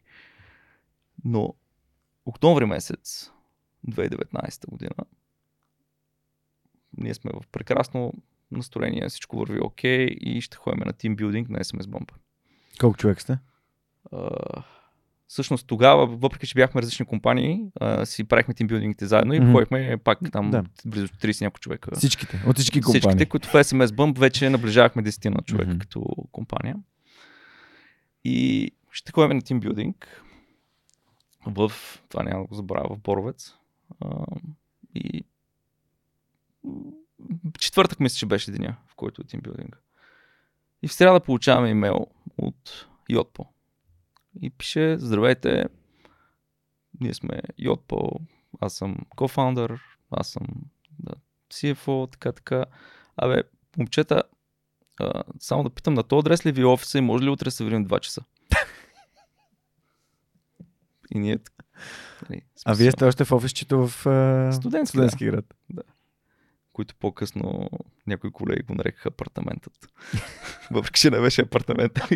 така изглежда спрямо новите големи офиси, които, които, които имаме сега. И, и такива, нали, какво искат тези хора? Абе, искаме да разкажем някои неща за вас, т.е. за нас. И ние, знайки, че е имал нали, с кой да се борим, с кой да се присняваме там. Така, ние ги познахме преди това Mm-hmm. а, като продукт, нали, но не сме имали толкова близка връзка. И от поправят, всъщност разкажи какво правят по това време. Да, по това време и отпуск правят маркетинг софтуер за електрон, електронни магазини също. Те оперират в същата екосистема, в която ние оперираме. Доста по-големи са. А, имат ревю и лоялти решения, което а, помага на клиентите да, да, се увеличават маркетинг микса. И ни казах, какво толкова мога да ни каже? Знаеш, да, много интересно да запознаеме и малко вътрешно чудихме, бе, даже им отговорихме, абе ние сме на тимбилдинг утре. и те ни отговориха, ма ние си купихме полетите. и, и, и беше малко такова, хем странно, хем интересно. И, и си казахме, добре, окей, хай ще отим на тимбилдинга. То е борбец на един час. Mm-hmm. Се върнем. Ще се върнем към 2,5-3. Ще видим какво искат. Там час, Брат. два, обратно. Окей. И се върнахме. Така излезахме без много да обявяваме какво ще правим.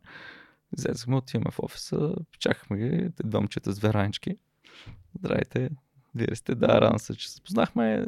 Елате, така, така, почерпим ги по кафе. И те идват подготвени с а, презентация. И казват, сега, ние от, това се случва в октомври месец, ние от лятото а, ви проучваме. Искаме да ви разкажем някои неща за вас и за вашия потребител. И пускате една презентация и така. Това сте вие. Толкова процент от вашите потребители са по тези географии раздробени. Вашите потребители остават заради това, не си тръгват заради това. Нали? Заради това, което нямате. Така, ето защо си тръгват вашите потребители, а ето защо идват. А, вашите потребители интервюрахме не знам колко направи, 100, 100 различни ваши потребители, ги питахме защо ползват и как ползват услугата и те дараха агрегирано следните отговори, които са така. Попитахме, а, говорихме също с нашия отдел как вие може да го разширите този бизнес като по-голям бизнес и това са нашите конкретни идеи, вие как може да го направите по-голям бизнес.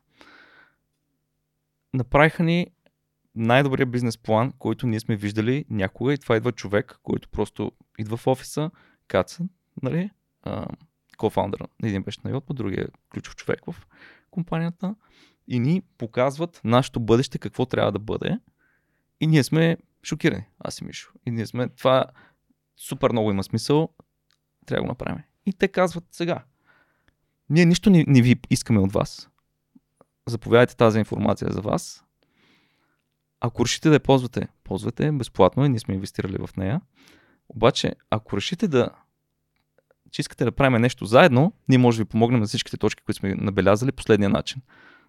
Ето, така ще направим go market, така ще направим растежа, така ще решим проблемите, така ще решим силни синергии. Това са нашите потребители, те и те имат проблеми, но това са вашите и ние ще ги свържем нещата ще станат прекрасни за двете компании. Win-win. Нагледно win-win. Да.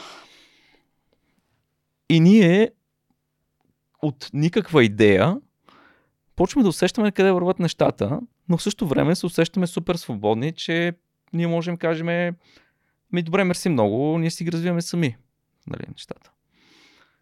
И, и така ни беше до последно. В смисъл, до последно до преговорите ни беше, че вие сте страхотни хора, но не сме убедени, че искаме да бъдем придобити. Защото ни не е била това идеята, не, не сме искали това нещо, искаме да развиваме тази компания и така, така, така. И, и те казват, окей, нали, смисъл, няма проблеми, но все пак виж, вижте възможността. Тя е в този конкретен четвъртък. Това вече в дните Вече, напред се окей. случва, защото ние направихме тези разговори, Да. презентации и, и те си тръгнаха с полета за обратно няколко часа по-късно. Те дойдоха само за няколко часа. А вие върнахте ли се на Ние се върнахме на тимбилдинга. И всичко беше супер странно, нали? В същото време бяхме толкова обогатени с информация, че знаехме по-ясно от всякога какво искаме да направим с този продукт и как да стане. И, и след това започнахме комуникация. И започнахме комуникация седмица едно, седмица две. И някъде на третата или четвъртата седмица а, стана ясно, че трябва да имаме партньорство с тях. В смисъл, просто нещата ще се случат много по-лесно. Как стана ясно? Ами стана ясно, защото а, те имат силен екип в Штатите. А ние преди това всички инвеститори, които говорихме, всичките казваха, трябва да отворим офис в Штатите. И трябва да го направим този екип. А те това вече го имаха готово. И не само, че го имаха готово, те се бяха запознали из основи с нашия бизнес. Те ни разказаха неща, които ние не знаехме за нашия бизнес. И, и все едно идваш някой човек, почва да си говориш с него, но усещането е, че все едно ти си работил с него от две години. Нали, такова е усещането. Той толкова добре те познава. Нали. И ние си казваме, добре, окей, страхотни хора, нещата, които разказват, наистина имат смисъл. А, ще се приборим с нашата конкуренция по този начин, който в Штатите имаме задаващи се с огромна сила. И а, може би така ще сме по-успешни. И всъщност следващите няколко седмици ги използвахме само да, да разберем, да валидираме това наистина ли ще е така или няма да е така. В смисъл, наистина ли може да бъдем по-успешни с Yotpo, отколкото без Yotpo. М. И до последния момент не беше ясно какъв тип партньорство ще правим. Не беше ясно дали ще имаме acquisition, дали ще имаме някакъв merger, Да. дали ще имаме а, просто Мърджер е събиране на двете компании. събиране на двете компании, нали, но с някаква тип автономност. А, дали ще имаме а, просто обикновено партньорство търговско. Нали? Мгм. И, и всички маси стояха на опцията и за тях и за нас. А, всички опции опции стояха на масата. Да. И, и така, и в един момент просто преценихме, че а, мърджер, а, събиране с а, а, така по, малко по-силно изразена а, така, тип acquisition deal е най-доброто нещо, т.е. хем да имаме някаква автономност, хем да можем да, а, да им осигуриме комфорта на тях, те да, а, нали, да са majority owner или да са всъщност в момента изцяло owner на компанията е най-доброто нещо. А, като схема и Тоест структура. първоначално те придобиват а, мажоритарен пак, а, дял вследствие цял, цялата компания. Ами не, всъщност първоначално те купуват, разменяме си акции, нали? Те, купуват, те придобиват цялата, но част от нашите акции се разменят за техни акции, така Окей. че ние ставаме Части, от- да, части от собственици тях. на Йотpo. Да, собственици на Yotpo. На акции в Йотpo, айде. Нали, малко Да. по-конкретно казано. По, Да. По-коректно казано, извинявай. Да. И, и така. Ам, и оттам нацетне просто за няколко много бързо време, М. за няколко седмици се разви цялата сделка. Въпрос на огромно доверие беше от двете страни. Въпрос на приятелски разговори, въпрос на харесване, въпрос на честност, чест в а, отношенията, а, които имаме и огромно доверие. И оттам нататък най-големият въпрос беше, абе, това не може да е реалност, всъщност, защото всичко беше твърде лесно. А, дори и по време на преговорите някой, а, нали, тъй, понеже има доста агенти, посредници, които като надушат, че случва среща, а, сделка ще се случва в а, такъв мащаб, започват нали, да предлагат услугите си, дайте това ще направим, така ще направим, аз ще увелича дела. Също ние успяхме да постигнем а, сделка, която просто на, с лесни разговори и М. приятелски думи, а, която дори и професионалните нали, Консултанти. консултанти по Да. това време ни предлагаха нали, с техните тактики, нали, не можеха да си да очакват Мгм. так, так, такъв тип сделка. Аз имам един принцип, който гледам да прилагам свърх човека и тук го усещам как ми разказваш точно за това, че а, всичко се случва тогава, когато му дойде времето и може да се случи с лекота. Просто все едно живеем в а, тази комплексност и това, това е твърдо, някой иска да ме, а, трудно, някой иска да ме, много съм имал опсите, днес извинявам се, а някой иска да ме прецака, нали, а, това недоверие, което има пък, а, това, което ми описа изобщо за целият процес за онзи четвъртък и презентацията за вас, на, нали, не за тях, а за вас, е за мен лично много добро много добра метафора за това какво да правим в LinkedIn, защото когато пишем на хора, които следим и които ни харесват това, което правят и искаме да им разкажем за нас си, че всъщност е много по-добре да им разкажем за тях. А, защото идват хора и ми казват, здрасти Жорка, аз съм със собственик на това или правя това а, и, и това ще ти изкара повече пари, ще направи какво си, какво си, какво си, да си направим сеща да ти разкажа. Аз съм такъв, чакай малко, не, тук нямаш нищо за мен. Ти искаш да ми продаваш нещо без да има нищо за мен. Ти изобщо не ми казваш, не ми даш никаква стойност за това, което аз правя, което да ме направи по-успешен. И аз си кажа, чакай сега, този човек иска да ми помогне. Очевидно ми, ми дава информация, която може би не съм се сетил, не съм знал. Той има компетентност, компетентност, която да му даде възможността да изкара стойност от това. И много често получавам студени такива а, обаждания, имейли и съобщения типа на ние сме и тия супер яки сме и искаме да ти направим презентация да ти продаме никакво си. Аз. Не, това не е яко.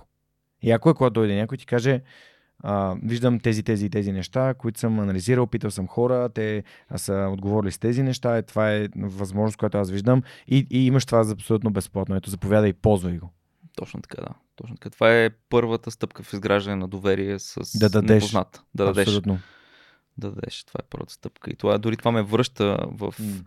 най-първия курс, който взех в Американски университет, който отирах а, втория семестър. Mm. Започнах зимния семестър.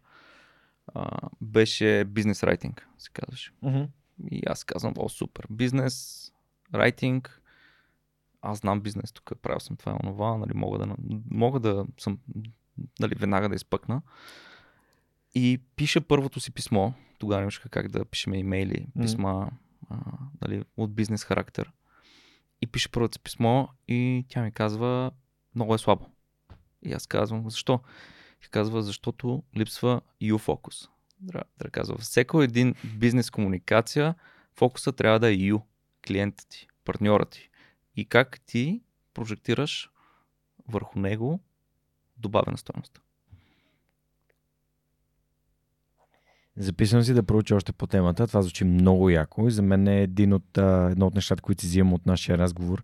Просто да обясня на хората, които ни слушат и гледат, как аз самия се обогатявам от тези разговори и си взимам неща, които на базата на мои си собствени идеи, неща, които съм правил по определен начин, се надграждат, когато хора като теб ми казват това е бизнес райтинг и той се развива и посоката, която може да разбереш повече, като проучиш какво е U-Focus и как може да пишеш повече U-Focus messages. Точно а, U-Focus съобщения. Супер. Та, а, знам, нали, тук мога да включа друга история от свърхчовек, която вече сме чували. Историята на, на Стоян му звъни телефона 10 часа вечерта и Мишо му казва идвам у вас. Точно така. Да, искаш да разкажеш нали, твоята гледна точка на една така история. Рядко се случва, нали, някои човека са участвали в срок човек, които са били в една и съща много интересна история. Тук става въпрос за придобиването на, нали, вече си стигнахме до там по какъв начин вие като собственици, като ам, съоснователи на, на, Йод, на SMS Bump ам, нали, разсъждавате за самата сделка с Йодпо, но ето и Стоян, който е един от нали, чисто техническите лица, които са много важни за компанията поради факта, че негово, неговото участие вътре също увеличава стоеността на, на, на, на този бизнес, на тази организацията. Ще ми бъде интересно да разкажеш. Точно така, да. Така се случи. Това всъщност беше един декември месец, декември 2019, в който... Един месец по-късно, да кажем. Да, вече в, в който беше ясно, че процедираме към сделка. Целият декември ми имахме да си направим due diligence и всичко. Това беше изключително кратък срок а, но просто заради голямото доверие между страните и, нали, и широкия обхват, в който Йотпо ни даваше възможност да оперираме, нещата вървяха бързо и напред. А, и ние на пълни обороти реструктури... реструктурирахме компаниите, реструктурираме iSense Labs, който Стоян беше активно замесен в нея, реструктурираме Nitropак, в който изведнъж това, тук говорим за същия месец, в който ние пускаме Nitropак.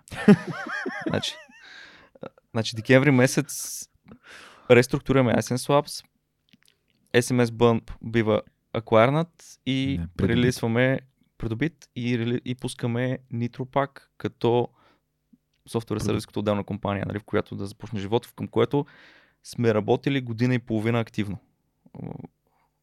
В смисъл. И, Wow. И тогава имаше всякакви мнения нали, от посоки различни. Добре, да е хубаво, сте работили, ама допримерно, що не го затворите. Или що не го продадеме и него, нали, като такова. Към чакай малко, не толкова сме работили на него. И, и, и, и всичко се случваше наведнъж. Просто това е един от моментите, в които знаеш, в живота ти изведнъж нещо тръгне да се случва, се случват изведнъж много неща. Нали? Не е просто едно. Да. А, и, и си казахме, окей, а, нали, всичко успоредно правим. И окей, добре, какво правим сега с а, топ хората ни, Стоян?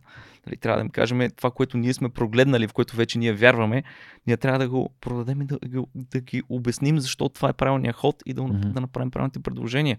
А, да, да, всичко да, да се случи. И ние бяхме и 100% убедени в себе си, че ако някой от топ хората ни каже, не, това не е, аз няма да, да съм вътре и това не е добра идея, ние нямаше да продадем компанията. Защото ние вярвахме в компанията, тя растеше и с продажба или без продажба, ние щехме да се оправим по някакъв начин. Но ние много искахме всички хора, с които работихме, mm. да са с нас в това решение и да сме заедно.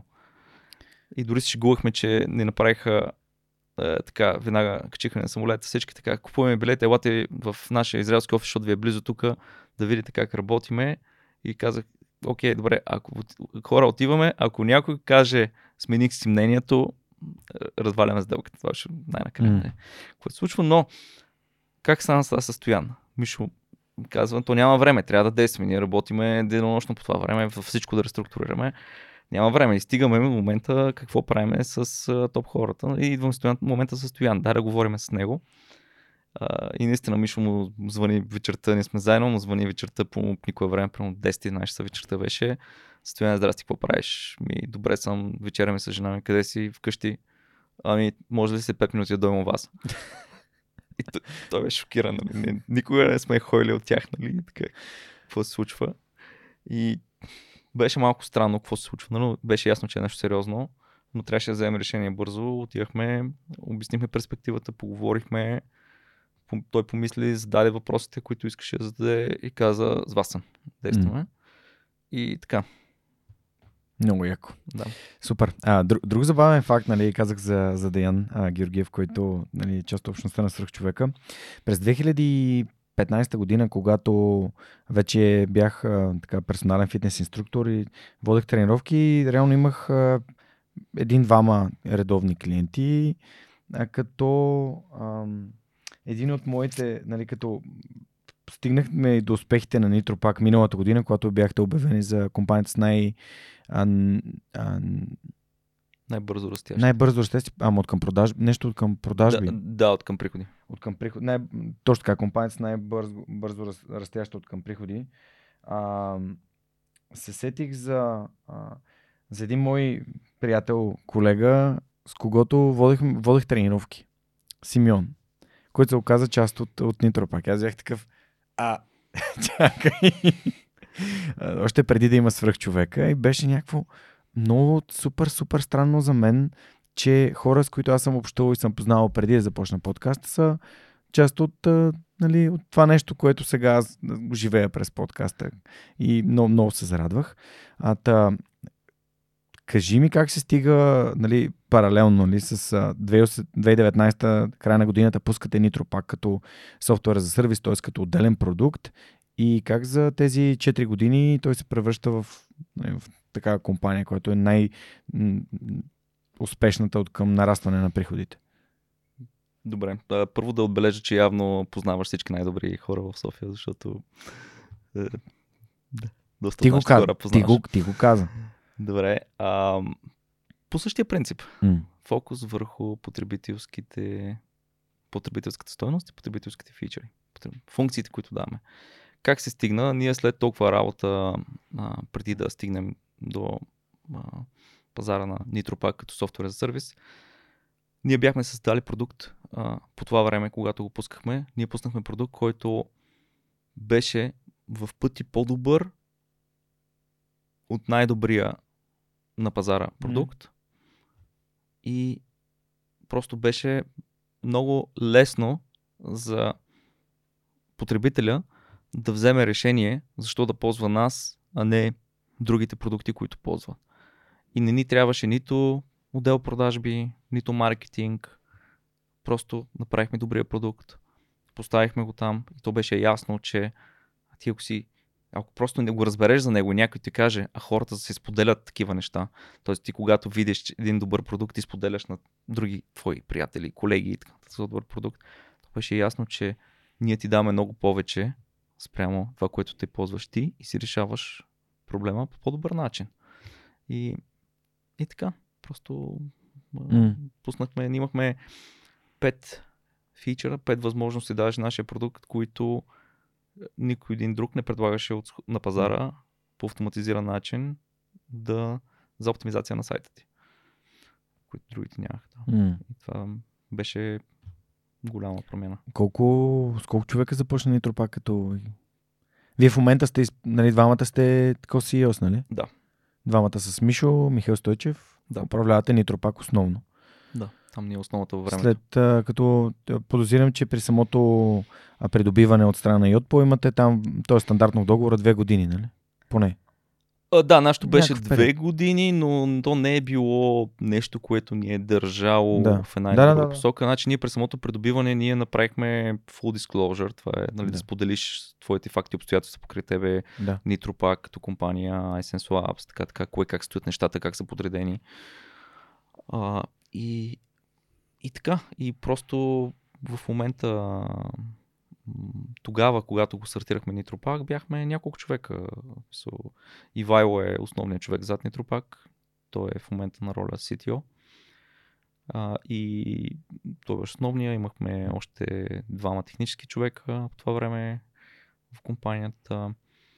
И, и аз, а, нали, между различни задачи, така, но там влагах mm. основния фокус по време на разработката mm. на продукта а, защото беше доста просто по-инженерна ситуация там, какво трябва да се направи, какво се случи. Имахме добро разбирателство, добра синергия и така. В момента, в който го пуснахме, той беше оценен. iSense Labs работи ли в момента? Да, iSense Labs работи, но не се менажира или управлява от нас. Да, окей. Okay. Тоест, се... продали сте или? Да, направихме транзишън към да. приятелска да, окей. Okay, okay. просто, просто ми е интересно дали, дали фигури, дали работи. Това е прекрасно. Добре, ами а, сега тук ще бъде много интересно за мен самия, като човек, който, както казах и в началото, е супер благодарен за това, което вие сте направили за човека, като организация SMS Bump и Отпо, в последствие сега само Йотпо.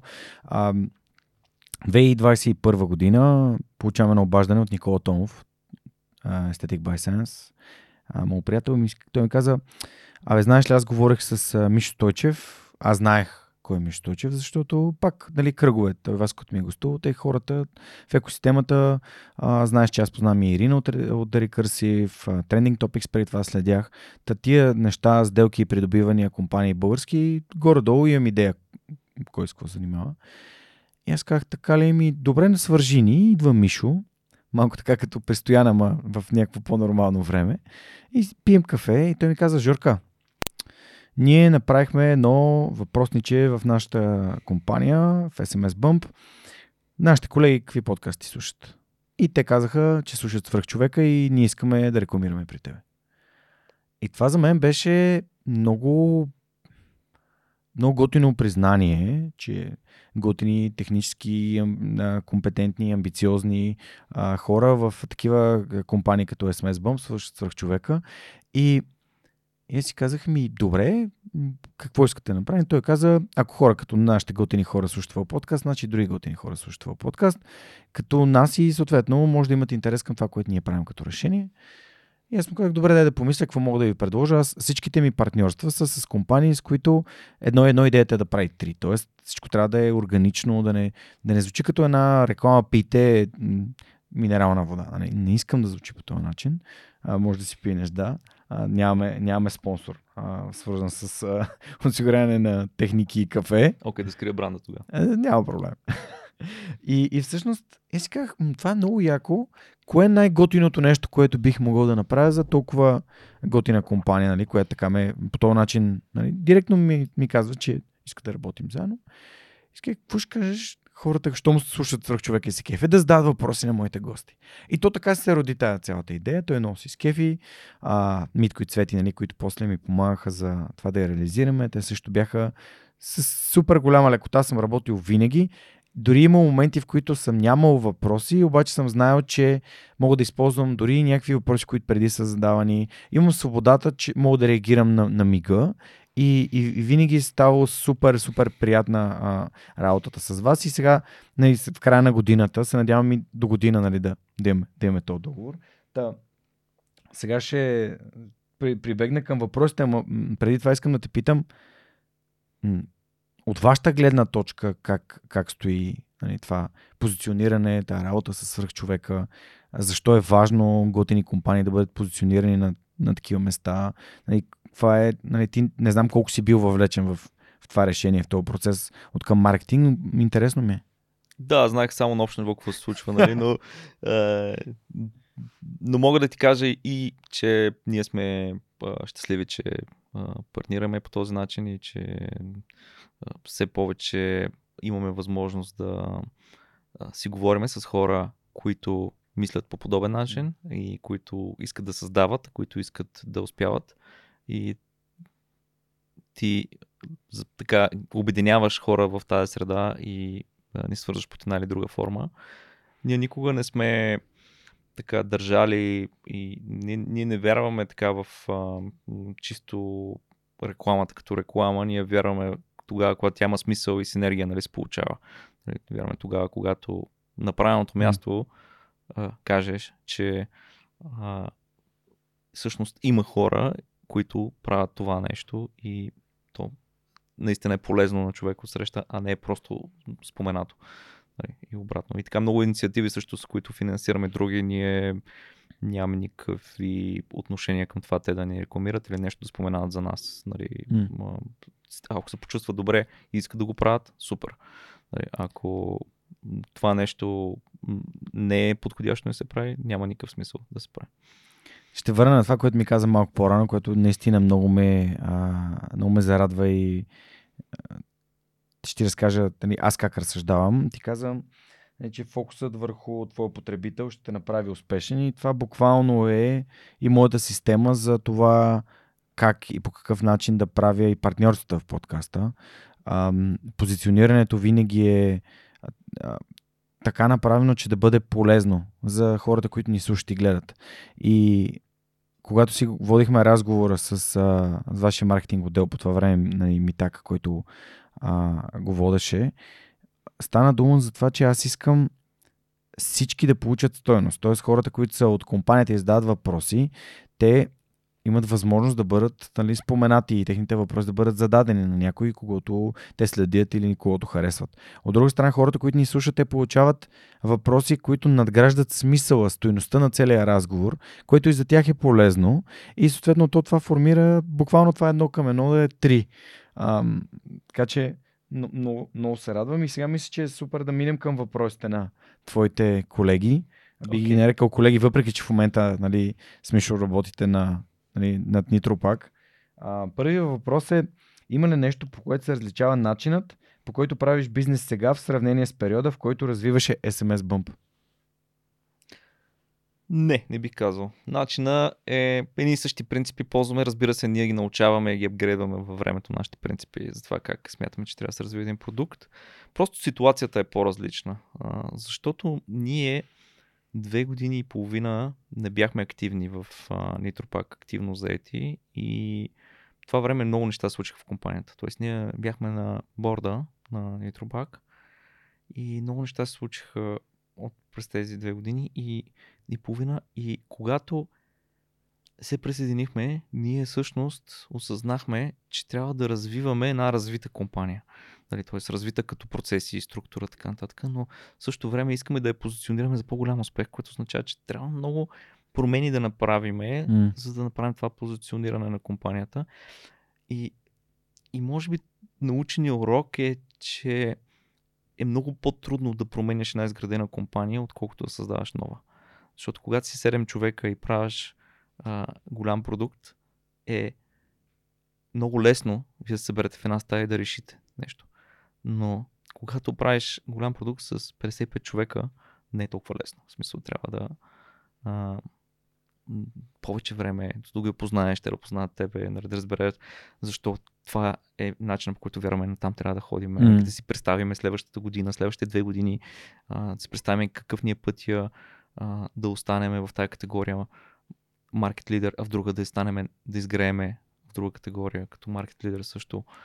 А, това отнема време и енергия доста и то е по-различно от това да си сега започващ. М. Да. Страхотен въпрос и много, много готин отговор. А, аз също развивам свърхчовека така, както смятам, че трябва да бъде развит, обаче сега пък имам друг проблем, че той толкова е израснал, че създаваш, да създавам процеси на ново от нищо, е, реално значи аз да ги свалям от себе си тия процеси и това ми е много трудно. А, така че, Това е естественият път. На Да. всяка една компания трябва да се, с растежа, тя трябва да се пресъздава от начало от начало като процес, защото най-големия риск за една продуктова компания е след като започне първоначалния успех, най-големия риск за нея е тя да се превърне в ненужна компания. Ненужна, защото някой друг е направил нещо по-добро от тебе, докато ти си решавал вътрешните проблеми и си си мислил, че си страхотна компания. Това е това самозалъгване а, за успех и за само, м- самодостатъчност, защото ти вече си някой, е а, доста непродуктивно, когато искаш да развиваш тази компания. И затова ние, ако не знаем къде искаме да отидем утре, ако не знаем къде искаме да отидем след една година, как- какво си представяме mm-hmm. да, да, да е този продукт и да продаваме тази визия, както на партньорите, така и на клиентите, така и на нас самите вътрешно, за да се а, препознаваме в тази визия, то ние най-вероятно а, ще се загубиме скоро време. И, и това е нещо, което, което, което правим. Искаме просто М. да имаме, ние го наричаме useful company, или useful product, което е а, да си полезен на някой с твоя продукт. супер. Втория въпрос е, кое е най-важното партньорство в живота ти до момента? Значи няма имена, така че няма, нали, не, не, не знаем от кого е.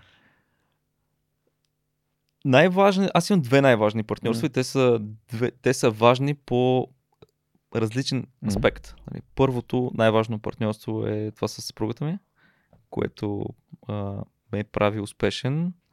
А, прави ме успешен, защото аз имам а, времето, свободата а, и подкрепата нейна, за да мога да правя всичко останало, което ми е интересно. Така, това е първото най-важно партньорство. Това е нали, основите. Setting the baseline, нали? Да. Създаваме базата. При, при мен не да е същото. Да. Следващото най-важно партньорство е партньорството с Михаил, Мишо, който а, имаме вече достатъчно добре изградена система от това с малко думи и с малко енергия ние да генерираме стойност. Mm-hmm. Тоест, ние лесно можем да обменим думи, които да създадат стойност за някой друг. И това е много полезно, защото така заедно ние едно плюс едно правим много повече от две. Супер. Благодаря ти. Аз също много харесвам ефективната комуникация, когато с някого си имаш доверие и се познаваш до достатъчно висока степен, без да губиш енергия за излишни думи, можеш много бързо да решаваш проблеми и да генерираш стойност в процеса. С Монката, например, имам това. А, поглеждам го и казвам, Монка, тук в този епизод имаме нещо да, нали, да, да оправим. Той ме поглежда и казва, абсолютно също си мислех. Така че, нали, и, и, и знам, че той ще оправи точно това, което, което аз съм си помислил, дори без да коментирам кое е това конкретно нещо. Или ще бъде оправено още преди да му кажеш. Точно от него зависи. А, нали, да, той има отговорността, но същевременно а, има а, отговорността, той е поел, обаче същевременно има и свободата да ги направи нещата. Той като ми каже, ми тази картинка не ми харесва, аз му казвам, Монка, ако ти не си окей с тази картинка, направи така, както на теб ще ти харесва. За мен е съдържанието на разговора е най-важното нещо и ти знаеш, че това е така. Тоест, другото е ти ти решаваш. А, когато казах на жена ми, като правихме ремонта, а, казах, им, им, искам две неща.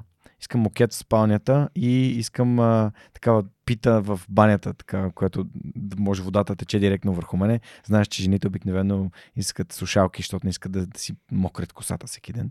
А пък аз се капя по няколко пъти на ден. То тренировки, ходени, интервюта, срещи и така нататък. И а, тя ми каза, ама да, ама не ти ли по какви цветове са мебелите, някакви такива неща. Аз, ти ще го направиш така, че на теб ти харесва, а за мен щастието ще бъде, че нали, а, ти си го направя така, както се чувстваш добре. И за мен това, че нали, аз нямам нужда да си губя енергията да мисля как искам да стане, при случай, че знам, че ти ще се справиш толкова добре и че ще ти харесва на теб, пък за мен е по-важно на теб да ти харесва. Аз чувствам комфортно с тези две екстри. А, така че, да. А, и последен въпрос ти отпо. Сподели ни нещо в твоя бъкет лист, което много искаш, а рано или късно да осъществиш. То няма да е нещо, което е one-off, едно, едно, еднократен, еднократно събитие, но това, което искам да осъществя е наистина да, да съм полезен на хората покрай мене. И продукта ми, който създаваме с Мишо, също да е полезен. Супер. А, благодаря ти за това, че отговори на, на въпросите на твоите колеги от Йотпо. Благодаря за това, че Йотпо вече две години и по, половина помагат на свръхчовека да се развива, да създава все повече и все по-интересно съдържание, да разказва истории, които вдъхновяват, истории, които дават изключително добър личен пример. А, знаете, ако искате да станете част от една развиваща се компания с пазарна оценка над 1 милиард долара, като Yotpo, с офиси по целия свят, включително в София, място, което аз много харесвам и дори а, регулярно си ходя там да си говоря с хората и а, да пием кафе и да, да правим неща, които да дават повече тонус подкаста. Разгледайте отворените им позиции в сайта на Yotpo, може да намерите линк, разбира се, и по-надолу в описанието на епизода и може да станете част от тази страхотна компания и вашите въпроси утре а, да бъдат зададени към следващите гости в Свърхчовек. Още един път им благодаря и се надявам, че в края на годината ще успеем да се договорим за това и до година да продължим да работим заедно. Друг партньор, който много ми помага в а, това, което правим е Superhosting. И ти като човек, който е правил вебсайтове, може ли да кажеш защо е важно на една компания, на една организация, една кауза да има вебсайт, да бъде така дигитално представена, да бъде онлайн? Да, то причините да имаш вебсайт са много. Вече в съвременето то стана вече стандарт. Трябва да имаш вебсайт, каквото и да правиш. А, нали, но то не е важно просто да го имаш, ами той всъщност да ти върши някаква работа този сайт. Било то да ти събира контакти, да ти, да ти представлява телефона на хората, да се обаждат през него. Нещо толкова просто. Всъщност върши работа. И защо го казвам това? Защото не просто е окей okay да го имаш, но трябва някой да го поддържа. И аз имам доста дълъг и успешен и положителен опит с суперхостинг, които ги спомена в тази перспектива. Да. Те също от много време помагат на свръхчовека. Първо с хостинг на сайта, преди изобщо аз да имам нужда от такъв сайт, но Ваня и Коцето от Fundamental много иска да ми направят сайт и да ми помогнат, на, за което съм и супер благодарен на тях. Те до ден днешен много ми помагат. И в един момент просто нещата с супер хостинг миналата година ескалираха. Боби ми се обади и каза, много искаме нали, да, си, да си партнираме с теб. Ние от толкова време работим заедно, дай да го направим по, по-официално. Ние те подкрепим средства. Сега супер хостинги помагат за новото събитие, което правим на живо. Подкаст на живо правим последната сряда от всеки месец. Сега на 29 ноември ми гостува Никола Рахнев, будител на десетилетието в Шварц IT, в приземни, на приземния етаж, Планет Шварц Тех Театър, сградата, в която е офиса на Йотпо. А, така че много така, може там да ми е хвърлен пъпа някъде, като съм бил по-малък. Защото в тази сграда имам страхотни, страхотни партньорства и страхотни неща се случват. А, иначе за декември още не сме решили кога ще бъде, но ще радвам хората, които ни слушат да дойдат на някои от живите събития. Суперхостинг подкрепят и тях и им благодаря за това, че ни помагат да правим все повече и все по-готини неща. Следващия ми въпрос е свързан с а, подкастите, които слушаш. Не знам до каква степен и колко често шофираш. Дали обичаш да шофираш? Аз, например, обожавам да шофирам и само си търся повод да се кача в колата и да се разходя. Да, а, всъщност аз не слушам толкова твърде много подкасти, mm-hmm. но а, следя а, кой каква тема пуска подкастите и често това, което решавам да слушам е по-скоро тематично, отколкото силна превързаност към определен а, подкаст.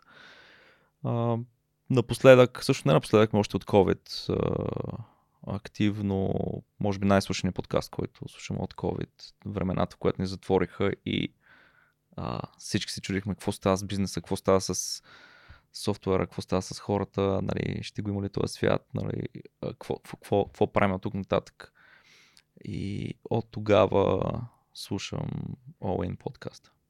Да, той е Зарко. Надявам се скоро да го чуем. Светозар Георгиев от Телерик, един от основателите. Той всеки път ми говори за този подкаст, казва, това е точно в един час, това ми е супер важно, пускам си го, гледам го. Беше дошъл на, на първия ми епизод на подкаста на живо на 31 май, когато Васко Терзиев ми беше на гости. А преди изобщо да влезе в тази цялата политическа а, игра, която в момента се случи за кмет на София. А, Та, тогава той ми каза, ето, то формат ми харесва, виж, един час, гледай колко стегнато, точно като Оуин. Добре, добре, ще слушам. А, просто в момента покрай бебето не ми остава много време, но благодарите за тази препоръка. Задавам тези въпроси, защото а, моите приятели от Hacksoft, ти знаеш, те са а, също друга IT компания, много готини, правят HackConf, правят курсовете Hack България а, за програмиране в Python основно. Та, те си имат нов подкаст, който се казва Hackcast и в него разказват как те са създали компанията, която имат. Те са около 35 човека и всичките знания, които са натрупали по пътя за това как се създава една IT компания. Тяхната е повече сервис ориентед, нали? не е толкова продуктова, за, ко- за което си говорихме с теб по-рано за iSense А, така че ако някой от слушащите ни или гледащите ни иска да си създаде такава компания или пък минава сам през процеса на развитие на такава организация, може да пусне едно ухо аз нямам търпение да чуя новия им четвърти сезон на подкаста. И между другото, много забавна история. Тук виждате новото студио на свръхчовека. Той е абсолютен подарък от нашите приятели от Децибел. Те ни помогнаха да го шумоизолираме по абсолютно най-добрия начин. Както тази стена, както тази, така и другата отзад, както и пердето, всичко да изглежда добре, професионално. И никога не съм си мечтал да съм в такова място. А също така Децибел помогнаха и на Хак да си направят новото красиво студио за техния Хаккаст, така че благодаря на Децибел, огромно благодаря и се надявам, че ако имате интерес да правите такива неща, може да свържете с мен, за да ви направя контакт с Децибел, тъй като те правят шумоизолация и за домове, не, за офиси и всякакви други пространства, които имат нужда от по-добра акустика. Така че а, благодарим за, за помощта и подкрепата. И разбира се, а, не мога да не спомена и Сторпо. А, познаваш ли Боян? От Сторпо. Мисля, че не. Боян е гостувал в подкаста в 298 епизод. Той е родом от Силистра, а Сторпо Storage са една българска компания отново с продукт на световния пазар, които правят софтуер за а, безопасно облачно съхранение на данни а, в облачна среда. И съответно те пък си установиха рубриката с любими книги и препоръчени книги, както и регистъра, където се съхраняват всички препоръчени книги. Та, има ли книги, които са били живото променещи за теб? А, книги, които сте накарали да осъзнаеш важни неща или концепции, които би препоръчал на хората, които ни слушат и гледат?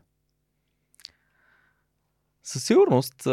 Аз как слушам подкасти, така и чета и книги. Mm-hmm. харесвам си темата, която искам да науча повече по нея и хващам а, определена книга а, отдолу. Напоследък повече слушам аудиокниги, които нали, си имат своя позитив и негатив, но а, със сигурност има книги, които силно са ме а, така, съм, съм научил нещо ново, което съм пак, нали, а, така прочетен Intelligent Investor е нещо, книга, която доста ме а, ми е дала а, също а, редицата технически книги, които също в много ранна възраст ми помогнаха за а, оформянето на моите а, убеждения за това как нещо трябва да се прави. Те, те, те, нали, може би знаеш, но преди време нямаше продуктови роли. И това, което сега наричаме продукт, да. а, едно преди време беше просто технически книги. И те развиваха и продукта, как да, трябва да. да изглежда този продукт. Тоест ти си купуваш техническа книга или се абонираш за техническо списание и в нея е и продукта как трябва да изглежда. А, сега вече са разделени роли, mm. но тези технически книги са ми дали много продуктово знание също. Нещо конкретно като заглавие? В смисъл, най- най-основополагащите са, може би, рубриките, които съм чел. Може, Machine Magazine беше голямо нещо за мен. The Next Web, много силно техническо продукт. Едно така едно време, което mm-hmm. ме оформи. А, и да, ако говорим за импакт, нещо, което са ми дали истински, истински импакт върху мене, то е било по-скоро техническо, отколкото mm-hmm. бизнес. Аз в бизнес някакси опичам да чувам съвети, но най-обичам да, да си ги е, експериментирам сам и да си правя собствените заключения за това Тоест, дали работи. Неща. Да, пробвам. Okay. Аз по на така практически обичам да, да се боря с бизнес проблемите. Mm-hmm. Тоест, бих предпочел, ако имам теза или концепция, да прекарам малко време, да я тествам с някой, а, или дори в софтуера да пуснем фичър, който не съществува, но да пише служи се на waiting листа, за да видя как реагират от бизнес страна точките, отколкото да слушам а, 20 съвета от 30 различни източника, mm-hmm. защото трябва да го правиш това по този начин. Защото съм се убедил, че бизнеса е по-скоро когнитивна, това трябва да е когнитивно умение, което ти да учиш от средата. И сега в момента, дори развивайки сегашния си бизнес, а, развивайки а, и бизнес а, операция в Штатите на Нитро пак, най-големият източник не, не са ментори, не са книги, а, със всъщност практика. Точно така, наш, нашия собствен опит в това ние като сме от срещата страна, кое ни харесва и кое не ни харесва в mm. А, тази сфера. Бре, това не противоречи ли на идеята, че бизнес се учи с теория, хората ходят да правят MBA, различни а, такива а, академични... А, задавам ти този въпрос по провокативен начин, защото искам да разбера твоите аргументи. Не ти много ясно а, представяш твоята теза, че ти се учиш на бизнес на практика, което е нещо, което много хора от MBA нямат, но там нали, има бизнес казуси, те се разглеждат и самия си бил в американски и знаеш, че това е такъв начин на преподаване, за да бъде по-практично, максимално практичен, но не, не противоречи. А, защото когато говоря за бизнес, аз реферирам в възможността ти да и, от, от идея за нещо да го реализираш в всъщност проект. Mm. А, това нещо. А, прав си, когато казваш, че книгите помагат и учебниците помагат за бизнеса, когато трябва да стопанисваш, да менежираш вече изграден бизнес. Там има определени правила. Но това е най-вече менеджмент, това е вече управление на съществуващи процеси. когато трябва да ги изграждаш тия процеси, най-добрият източник е да се учиш от компании, до които имаш достъп, mm-hmm. които просто виждаш добрите практики, така как си го изградили това нещо. А, защото голяма част от информацията, която ти трябва на тебе и да я усетиш, се съдържа между редовете, които не ги пише в книгите. Тези неща. Така че няма как да разбереш да. от една книга. Просто няма плейбук, така наречената книга за изпълнение на, да. на плана. Няма, няма, няма чеклист. Няма чеклист, който да. отиваш и правиш 10 неща и ти успяваш. Просто то няма, няма формула. Но има евристика, която е свързана с това ти да отидеш да видиш, да научиш, да пипнеш, да усетиш и тогава да си създадеш собствения план mm. за това нещо. Супер. Добре, все пак едно-две заглавия. Успя да прегледаш библиотеката? Да. да. Мога да препоръчам. Наистина Intelligent Investor, това, което споменах по-рано, е една от книгите, които... Това е Чарли Мънгър, не? Или Уорън Бафет? Не, не, не.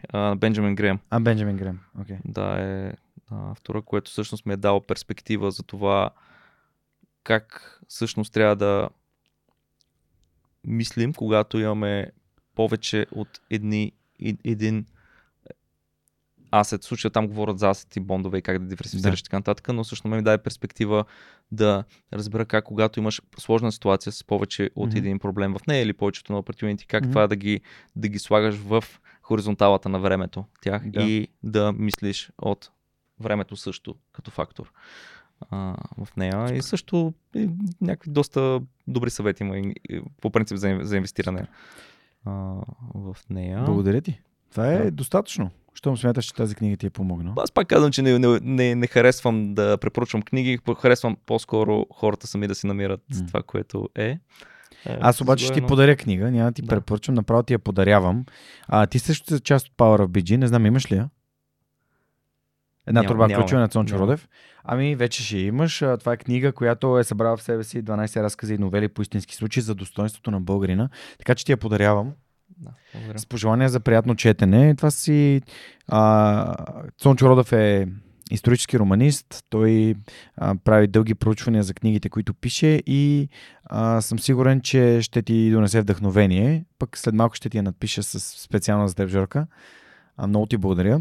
Супер. А, когато по-рано през разговора, част която се наложи да, а, да, да изрежем, защото не бяхме се образили, че нямаме достатъчно място за запис на звук, а, ти ми каза нещо много интересно във връзка с а, нали, създаването на една компания, в последствие а, първа успешна компания, втора успешна компания, защото каза, че нали, и двете а, нали, а, успеха ражда успех. И всъщност сега след като създадохме една торба ключове, в последствие издадохме изпитание, книга за сръбско-българската война, която Цончо Родев е написал и събитията около съединението, защото те пораждат сръбско-българската война. Та, казвам, успехът ражда успех, защото не ти ми го каза по-рано много ми хареса. А, та, да те върна малко и на компаниите и с този израз успехът ражда успех. Повечето хора не могат да направят една компания успешна. Вие, нали, реално правите а, нали, първо Йотпо, SMS Bump, SMS Bump, последствие Йотпо, SMS Bump, сега само Йотпо, а сега и с Nitro пак. Как то, това звучи като ам, все едно имате кокошката златните яйца, нали? Как, става това? И така изглежда, но като... Да, така изглежда. Като върнем ние всъщност това, което споменах за това, че имахме ние прекрасната тестова среда в mm. Essence Labs, ни даде готови, работещи идеи с Product Market Fit, които просто трябва да скалираме. А, но mm. когато си тествал и знаеш какво твоите потребители харесват и къде да се насочиш, а, това е много добър начин. И това не идва от книга. идва от опит. Следващия ми въпрос е, окей, а, нали, вече имате една успешно продадена, развиваща се успешно компания като, а, като Yotpo, а, имате една а, компания, която в момента е в този процес на растеж. Ако един ден а, продадете Nitro пак, то вие всъщност знанията и уменията, които ще имате, кое би било следващото нещо, което бихте правили? Това са така Хипотези. Хипотетично ще бъде нещо, което ще бъде полезно отново на група хора или на много повече хора от тази група, но mm. това е нашия фокус. Ние искаме да създаваме, да бъдем полезни и искаме да бъдем, а, да имаме принос към света, в който живеем, а, така че да правим живота на хората по-лесен. Всяко една такава възможност yeah. е за нас е привилегия да слагаме енергията в нея. Ами, а, да, ето пак ти, ти, ти ме върна в началото и аз обичам да казвам за хората, които нали, срещам в училищата, децата, които искат да извървят своя собствен път към успеха, че мечтата или това, което обичаш да правиш или смисъла, ти така го определи, да помагаш на, на твоя потребител, на хората, които, а, които помагаш с продукта си, е ракетата ти носител, която нали, не е важно какви са резултатите, е важно това, че тя се движи в посоката, в която ти искаш и, и те, ти позволява да правиш повече от нещата, които искаш.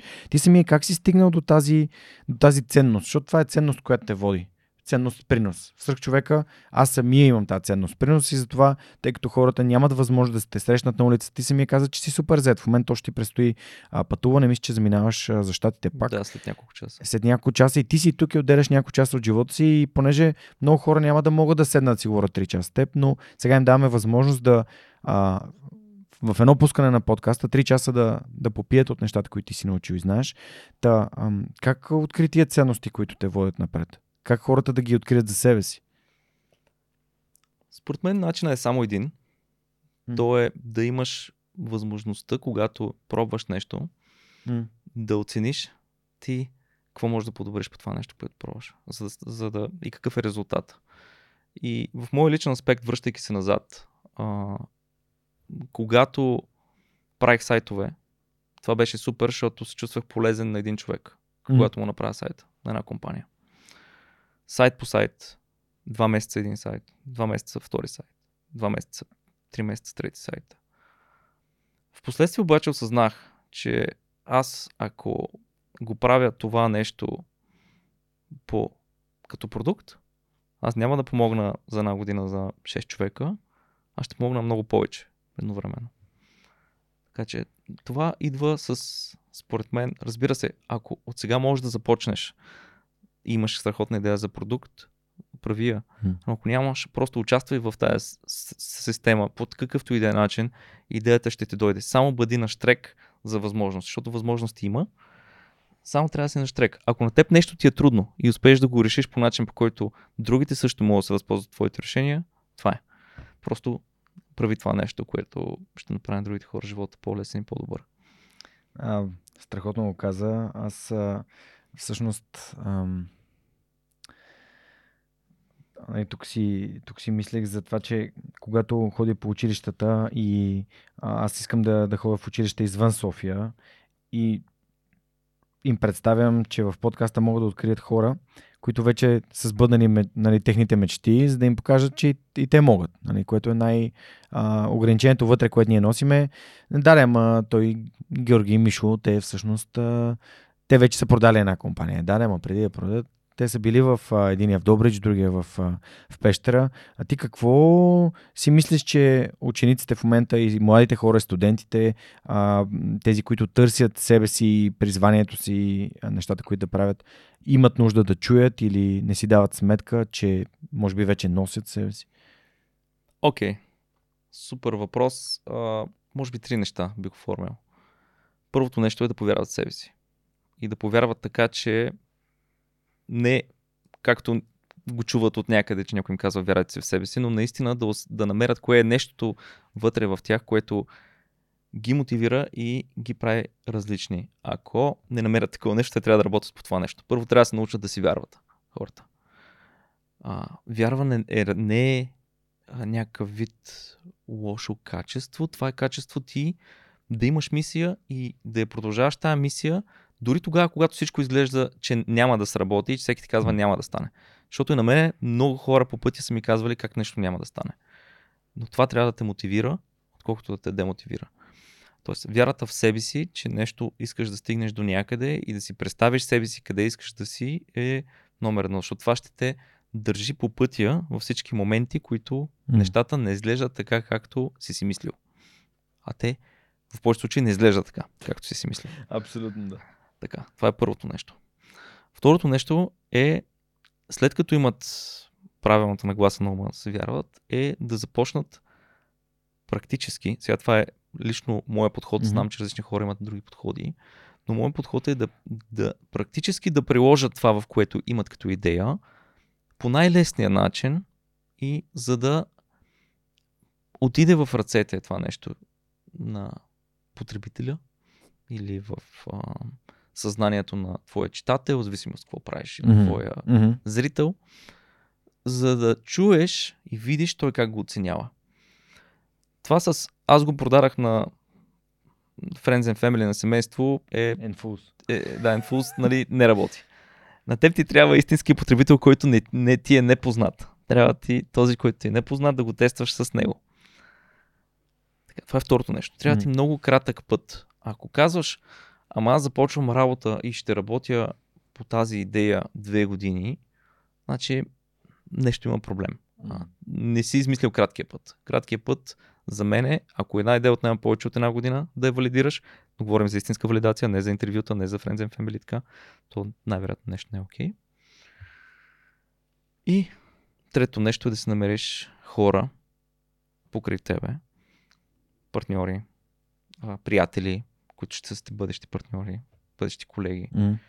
които да мислят по сходен начин, които да те подкрепят и с които, ако някой от тях изпадне, нали, да имат и дисциплиниращ фактор, затова, защото е нужна дисциплина.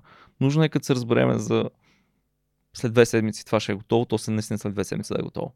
Ако не е готово, о, окей, имаш още един ден, ако не е готово, окей, дай по-добре да променяме рамката. Но, но нужна е дисциплина и, и checks and balances, където ги наричат Accountability. да, Някой да държи отговорен към нещата, които правиш. Да, а, и, и, и тази дисциплина и отговорност по някой път е основополагаща, защото тя те М. кара да правиш неща, които точно това не ти се прави в момента. Нали? Ма, М. трябва да го направиш, защото ти си обещал и това е много по-голямо това, което си обещал и това е част от голямата визия, която си сетнал, че ти ще направиш този прототип, който ще го тестваш и ще стане. Това, това е приложимо не само за продукти, това е приложимо изобщо каквото си поставиш като цел в живота за да се случи. Това е, това е моята формула, моята матрица. Супер, добре. А, и понеже нали, тук си сложих а, свичера на щедрия вторник фундация а, обикаляйки училищата, обичам да казвам на децата, че успешните хора всъщност не са тези, които имат много пари и живеят много лъскав живот, ами успешните хора са тези, които помагат на другите хора да бъдат успешни. А, ти си човек, който вече имаш успешен екзит от компания за значителна сума. Нищо не ти пречи да тириш на някакъв остров с съпругата ти, да си почивате и да, нали, да си гледаш кефа, но ти не го правиш, ти си инвестираш времето отново в една компания, която пак нали, е в ниво на развитие, но нали, има много работа за вършене. А, и не само това, нали, помагаш по всякакъв начин, чрез различни каузи и инициативи, да България стават, да се случват хубави неща. Та, защо? Защо един човек, който, понеже в очите на учениците, нали, като имаш много пари, вече си гледаш кефа и си пенсионираш? Да почна с простия отговор. Това си гледаш кефа и да се пенсионираш е до някъде. В смисъл, то е до някаква сума, до някакви имагинерни такива очаквания, които може би са свързани с липса на някакъв материален актив, който нямаш. Искаш да си купиш къща, хубава кола, така да имаш неща. То, то е до някъде и то много бързо свършва. Мисъл, нивото, което можеш да имаш с 500 хиляди и с 5 милиона няма да ти промени много разликата. Mm. С 50 милиона. Просто м- кривата на самоудовлетвореност, това как можеш да утилизираш тези средства, започва така да се изправя и започва да опциите да намаляват рязко. Нали, как, какво ще ти донесе, а, ще промени живота към по-добро. А, и тогава всъщност се, според мен се разкрива какво е вътрешното намерение на всеки един човек, какво иска да прави.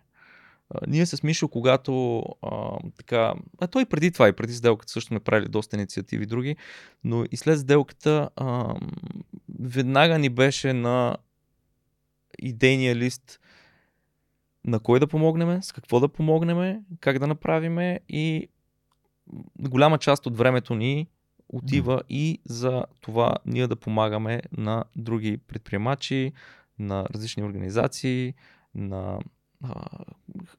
тези, които вече участваме като, като инициатива. И това така трябва да бъде. Защо така трябва да бъде? Защото това ни прави пълни, това ни прави успешни. Така ние се чувстваме полезни по този начин. Ако ти можеш да си полезен, значи ти си богат, ти си пълен а, в себе си. А, обратното, виждал съм хора, които по някаква причина, особено такива хора доста има в Штатите, рязко са станали богати и особено покрай криптобума, такива много хора се появиха в Флорида, които рязко станаха е, богати. И какво се случва? Получава се една огромна желание за, за разкриване на това, което имаш вътре в себе си, след като получиш това, това, огромно средство. Изведнъж всичко отихва и ти си празен. Нали? А какво да, да прави празен? Ами изведнъж ти няма какво да правиш. Всъщност се оказа, че парите са много малък фактор от това какво е един човек. Но това го разбираш чак когато нали, ги имаш. Нали. И много хора, за да се запазят и за да а, продължат да имат смисъл в своето съществуване, защото то е интересно, когато правиш нещо по време на правенето. След като стигнеш успеха и го направиш успех, то вече не е интересно. То вече а, ти си го стигнал. Най-хубавите ни моменти на нас с Мишо са ни тези, които сме, са били най-труд, най-трудните моменти, които са били моментите на растеж. Те са най-хубавите моменти. След като продажбата, на следващия ден, аз се чувствах като безработен, въпреки че имаше едно страхотно бъдеще компанията от тук нататък. Но едно такова чувство в мене се събудих като се едно празен, с, празен безработен. И, и си казах сега какво.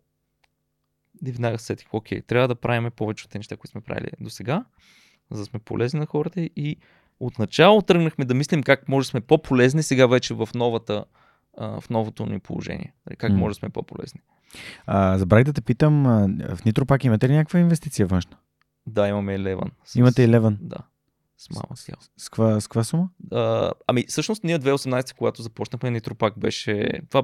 Ние по едно също време взехме инвестициите на SMS Bump и на... А, вие сте взели инвестиции за SMS Bump? Да. А, Окей. Всъщност, какво случваше 2018 година? А, SMS Bump вече растеше.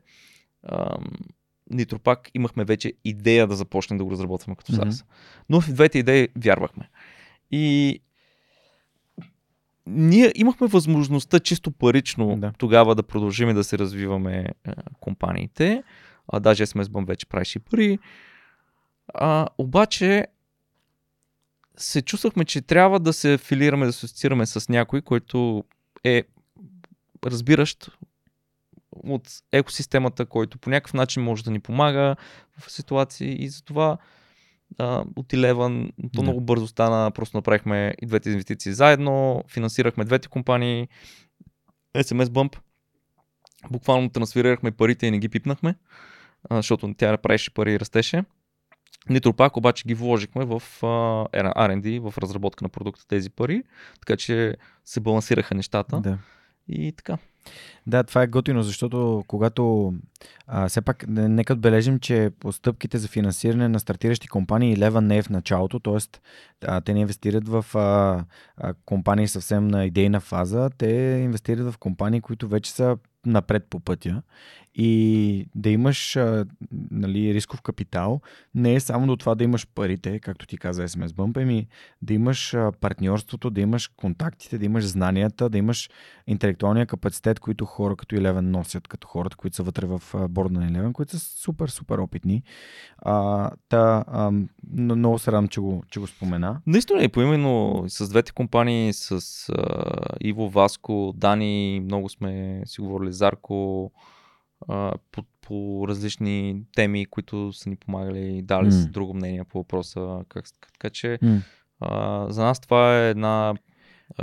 Една добра стъпка, която надградихме това, което правихме чисто самостоятелно, го наградихме с някой, който просто ни е до рамото и може да разчитаме на него при някои определени ситуации. А, понеже нали, ти стана, сподели какъв е основният проблем на основното образование и на, сред, на средното образование, а, пардон, а, и в последствие на висшето образование. Мисли ли си в посока, а, нали, ето един добър пример, а, Райчо и Виктор, защото Виктор, CTO-то на технически директор на Enдросат беше на гости в подкаста преди някой епизода, той каза, че всъщност а, космическото образование, което те дават на децата, реално е само през практика. Не знам дали си ходил на някой от а, техните Space Challenges, космически предизвикателства лагери, но това е 30 дена, всеки ден яко практика, нещата, които реално в Endurosat се случват, като компоненти, като всичко, просто децата, нали, космическите кадети, айде между 16 и 25 деца, нали, казвам деца, защото нали, повечето са такива доста младички, но а, да, да мислиш посока как може знанията, които имаш за това какво не работи в образователната система, да го подобриш или да, да, да го претвориш по начин, по който най-надъханите деца, децата, които са като теб, когато ти си бил малък, да получат максимума. Или нещо друго, свързано с образование, което си мислил, че е важно да направиш. Да, според мен образованието има две роли. Мгм. Първата е в много ранна възраст, максимално най-ранна, колкото може. Мгм. Всеки е индивидуален а, случай. А, всяко дете може да е индивидуален случай, някой по-рано, други по-късно, но максимално рано да открехне а, вратите до различните предмети. Но нямам предвид математика, български язик и така нататък. Имам предвид това, което ти ми спомена, пример, да открехне, че в момента живеем в свят, в който можеш да произвеждаш сензори за а, сателити, а, че можеш да а, изградиш в момента всички растящи индустрии в момента могат да се обединят на една основа и да се дава възможност на децата да се допират до тези растящи индустрии. Жив пример за това е всичко, с което сме чели е Бил Гейтс с допира му до компютъра в училището, в което никой друг е нямал достъп и MS-DOS, нали, което е. Така че а, допира до, до знание е нещо, което трябва да дава образованието. Мгм. И това не е една програма, която ходиш и слагаш на всички деца те трябва да имат допер точно на тези неща. Това е, ти им открехваш възможности и ги мотивираш да повярват, че това е много интересно, че с това може да направиш следващото нещо, следващата а, ракета, може да направиш следващия компютър, може да направиш а, устройство, което не съществува, можеш да, да научиш умения, което много малко хора имат, а то е много полезно, може да решиш определен проблем по този начин. Има много сфери, които са започващи в момента, много категории а, в инду, индустриално ниво, медицинско, mm. а, био нали, и всякакви а, технологични сфери. Тоест, ако ние откриваме на децата тези възможности в много ранна възраст, те когато пораснат, ще имат много по-ясна визия за себе си, какво искат точно да правят. Защото те неща сега се случват и те са интересни, и те са растящи, и те ги четат в интернет тези неща, и те са близко до тях, и те ще са много по-смислени хора, mm-hmm. което е. Иначе всичко останало, математиката, задължително. Знание за всичко, което ни заобикаля, задължително. Технически науки, да. Всичко останало, но то идва естествено с а, програмата, която си е създал. Но когато и знаеш кое ти е интересно, ти много по-лесно ги учиш тези науки. Да. Знаеш къде искаш да отидеш. А, тъй като тази седмица буквално сме в петък, последния ден в участието ми в преди обед по BTV, директно от студиото на BTV дойдох в, в моето си студио да направим разговора с теб. А, и имах, в един от дните разказах историята на, на Хеди Ламар. Не знам дали знаеш коя е, най-вероятно не знаеш коя е. А, тя също е родена на 9 ноември, защото нали, исках да има някаква връзка с датата, която беше вчера. И Хеди Ламар всъщност е една от най-известните актриси в края на 30-те, 40-те, 50-те години, а, която е родом от Австрия. А, и самата дама много била провокирана от баща си, който е бил учен да развива своите своите знания и умения в училище, освен че е била актриса, тя била толкова умна, че заминавайки в, емигрирайки в Штатите, за да бъде, стане част от Холивуд, малко преди Втората световна война, тя всъщност патентова а, нещо като а, про, проучване, а, реално патент, който, върху който после се появяват Bluetooth, Wi-Fi и GPS сателитната навигация, т.е. бежичната комуникация между устройства. И в, дори в Америка по това време, там 40-те, 50-те години, 60-те, а, мизогенията е налична и това, че тя е умна, хората ти казват, да, не, ти не можеш да бъдеш учен защото ти не е сериозно, ти си холивудска актриса да бъдеш учен, а, та я изолират от да, тези изследвания, но а, в последствие нали, а, историята има това прекрасно качество да можеш да погледнеш назад и виж перспектива как един човек е бил изпреварил времето си. Тя, според мен, валидира това, което ти казваш. Тя се е докосвала до науката по начин, по който другите хора не са могли и съответно, а, носейки нещо специално в себе си, успява да измисли а, нали, неща, които в последствие да се превърнат в част от нашето ежедневие 100 години по-късно. Точно така, 80 да. години по-късно. Точно така. Ако ти, образовайки се като индивид, имаш възможност да се допреш до повече от едно нещо, до повече от стандарт, да излезеш извън рамката, mm-hmm. то тогава ти почваш да имаш супер сила да мислиш когато имаш проблем, да знаеш този проблем да го асоциираш с другото нещо, което yeah. си го видял, което е изобщо извън твоята рамка и да си много по-смислен в твоето решение спрямо mm. останалите. Така че рамката хем е добре, защото в същото време м- успява да образува голям, голям брой хора, но в същото време, ако можеш да излезеш нещо повече да направиш сам, самообразованието също е нещо много силно. Тоест, ако имаш конкретна идея да се самообразоваш в някаква конкретика, почвайки от нулата. Mm. Това сме го правили и аз и Миш по различни теми. по, по различни теми, които да. хич сме си нямали идея. И сме започвали. Страхотно. А, за финал, а, тук ще дам един личен пример. В а, Синия Штраус фермата в село Бресница, а, бяхме отишли по време на COVID си приятели и там създателя на тази ферма, той е инженер, там занимава се с различни други неща, решил да прави ферма за штрауси и а, си говорихме за дядовците и той беше споделил, че неговия дядо го научил на следното нещо, на моето момче не дай да вървиш само по отъпкани пътеки, а стъпи в страни и остави своята следа. А, нали, в други думи, това, което ти казваш, не стъпи в страни, в страни опитай различни неща, защото моите двама родители са а, учени и всъщност това, че аз искам да общувам, това е моят начин да бъда различен да бъда себе си и да правя неща, които обичам да правя. Така че се радвам, че ам, нали, насочена там а, темата. Та, последно нещо искам да те питам, защото много бих се радвал, ако хората, които ни слушат и гледат, а, могат да станат а, а, част от екипа на Нитропак, ако имате хора по целия свят, българи от всякакви страни ми пишат регулярно. Наскоро една дама от Германия ми сподели, че е попаднала на подкаста и много харесва това, което правя. Имам хора в Канада, Норвегия и така нататък, които ни, ни слушат в момента и ни гледат. Над 10% от всички слушатели са извън България, което за мен е прекрасно. Как Нитропак се развива и как хората, които ни слушат и гледат в момента, могат да ви помогнат? Окей. Okay. супер въпрос. Нитропак иска да промени, целта на Nitropак е да промени веб. Ние искаме да направим веб да бъде по-бърз и по-добър за изживяване, като mm. под бърз не говорим само за бързо зареждане на страницата, говорим за по-бързо си свършиш работата на тази страница, за която си дошъл да. като потребител. И ние се фокусираме върху тебе като потребител. Говорих, да? Така че ние казваме, ако всички други казват, абе тук едни скриптове ще оптимизираме, ще направим едни изображения, ще оптимизираме, ние казваме не.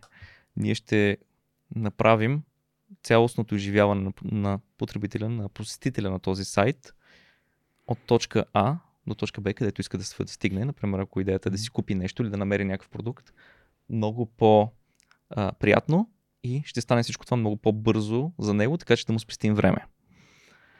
Това е нашия фокус в Nitropack и това е продукта, по който работим. А, ползва се на дневна база около 200 000 вебсайта в момента. А, някои от най-големите, а, може би в близка до тебе сфера, от най-големите публишери, такива, които са издатели в щатите, също ползват Nitropack, също електронни магазини, също а, професионални сайтове. Основната идея е, че ти имаш сайт създаден с бизнес функция тази бизнес функция ние я амплифицираме, ние я правиме просто по-способна за твоя mm. вебсайт.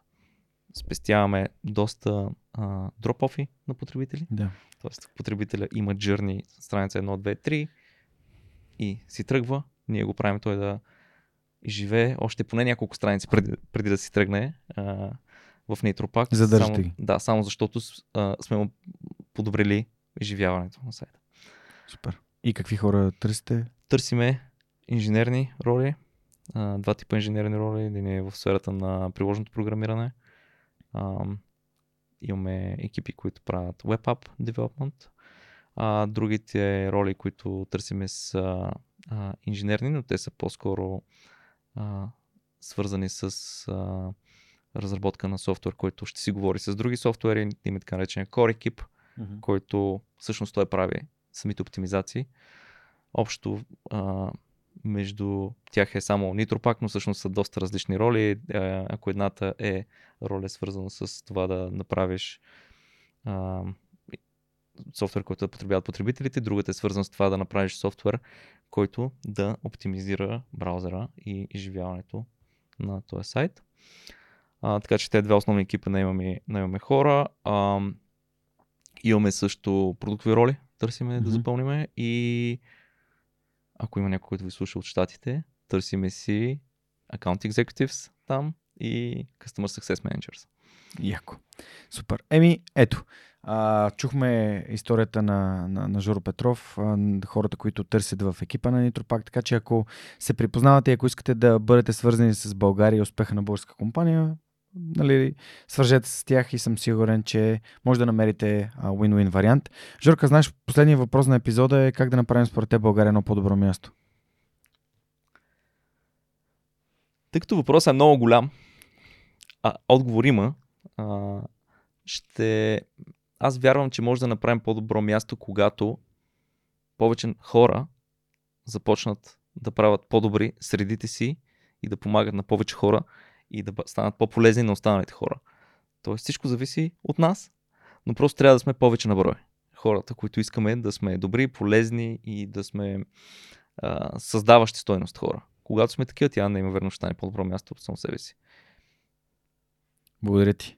А, благодаря ти за прекрасния разговор за отделеното време, въпреки заетия си график. Уважаеми приятели, на гости им беше Георги Петров, съосновател на SMS Bump, последствие придобител от Yotpo, а, основния партньор на свръхчовек, който вече на две години и половина ми помага да ви разказвам тези истории. Нещата изглеждат все по-добре покрай нас технически, така че много благодаря и разбира се, съосновател и на Нитропак. Разбрахме в края на нашия разговор точно по какъв начин може вие да помогнете на Нитропак, ако прецените, ако ви е интересно, разбира се. Това беше всичко от нас и поредния епизод на Сръх човека с Георги Ненов. Знаете, следващия вторник ще ви разказвам още истории, които вдъхновяват в любимите ви платформи за слушане и гледане на подкасти. Ако искате да не подкрепите, най-лесният начин да споделите това съдържание с ваши приятели, да коментирате в социалните мрежи, да оставите коментарче в YouTube или просто да отидете на сайта и в горния десен ъгъл има едно бутонче подкрепени. Така се едно малко месечно дарение или еднократно дарение от сърце, може да направите това, което правим още по-въздействащо, да им помогнете да стигнем до повече ученици в цялата страна или просто да станете част от нашата общност от хора, които вярват в това, което разказваме всеки вторник, а именно с силата на личния пример. Ще се видим след, точно след една седмица и до скоро. Чао, чао!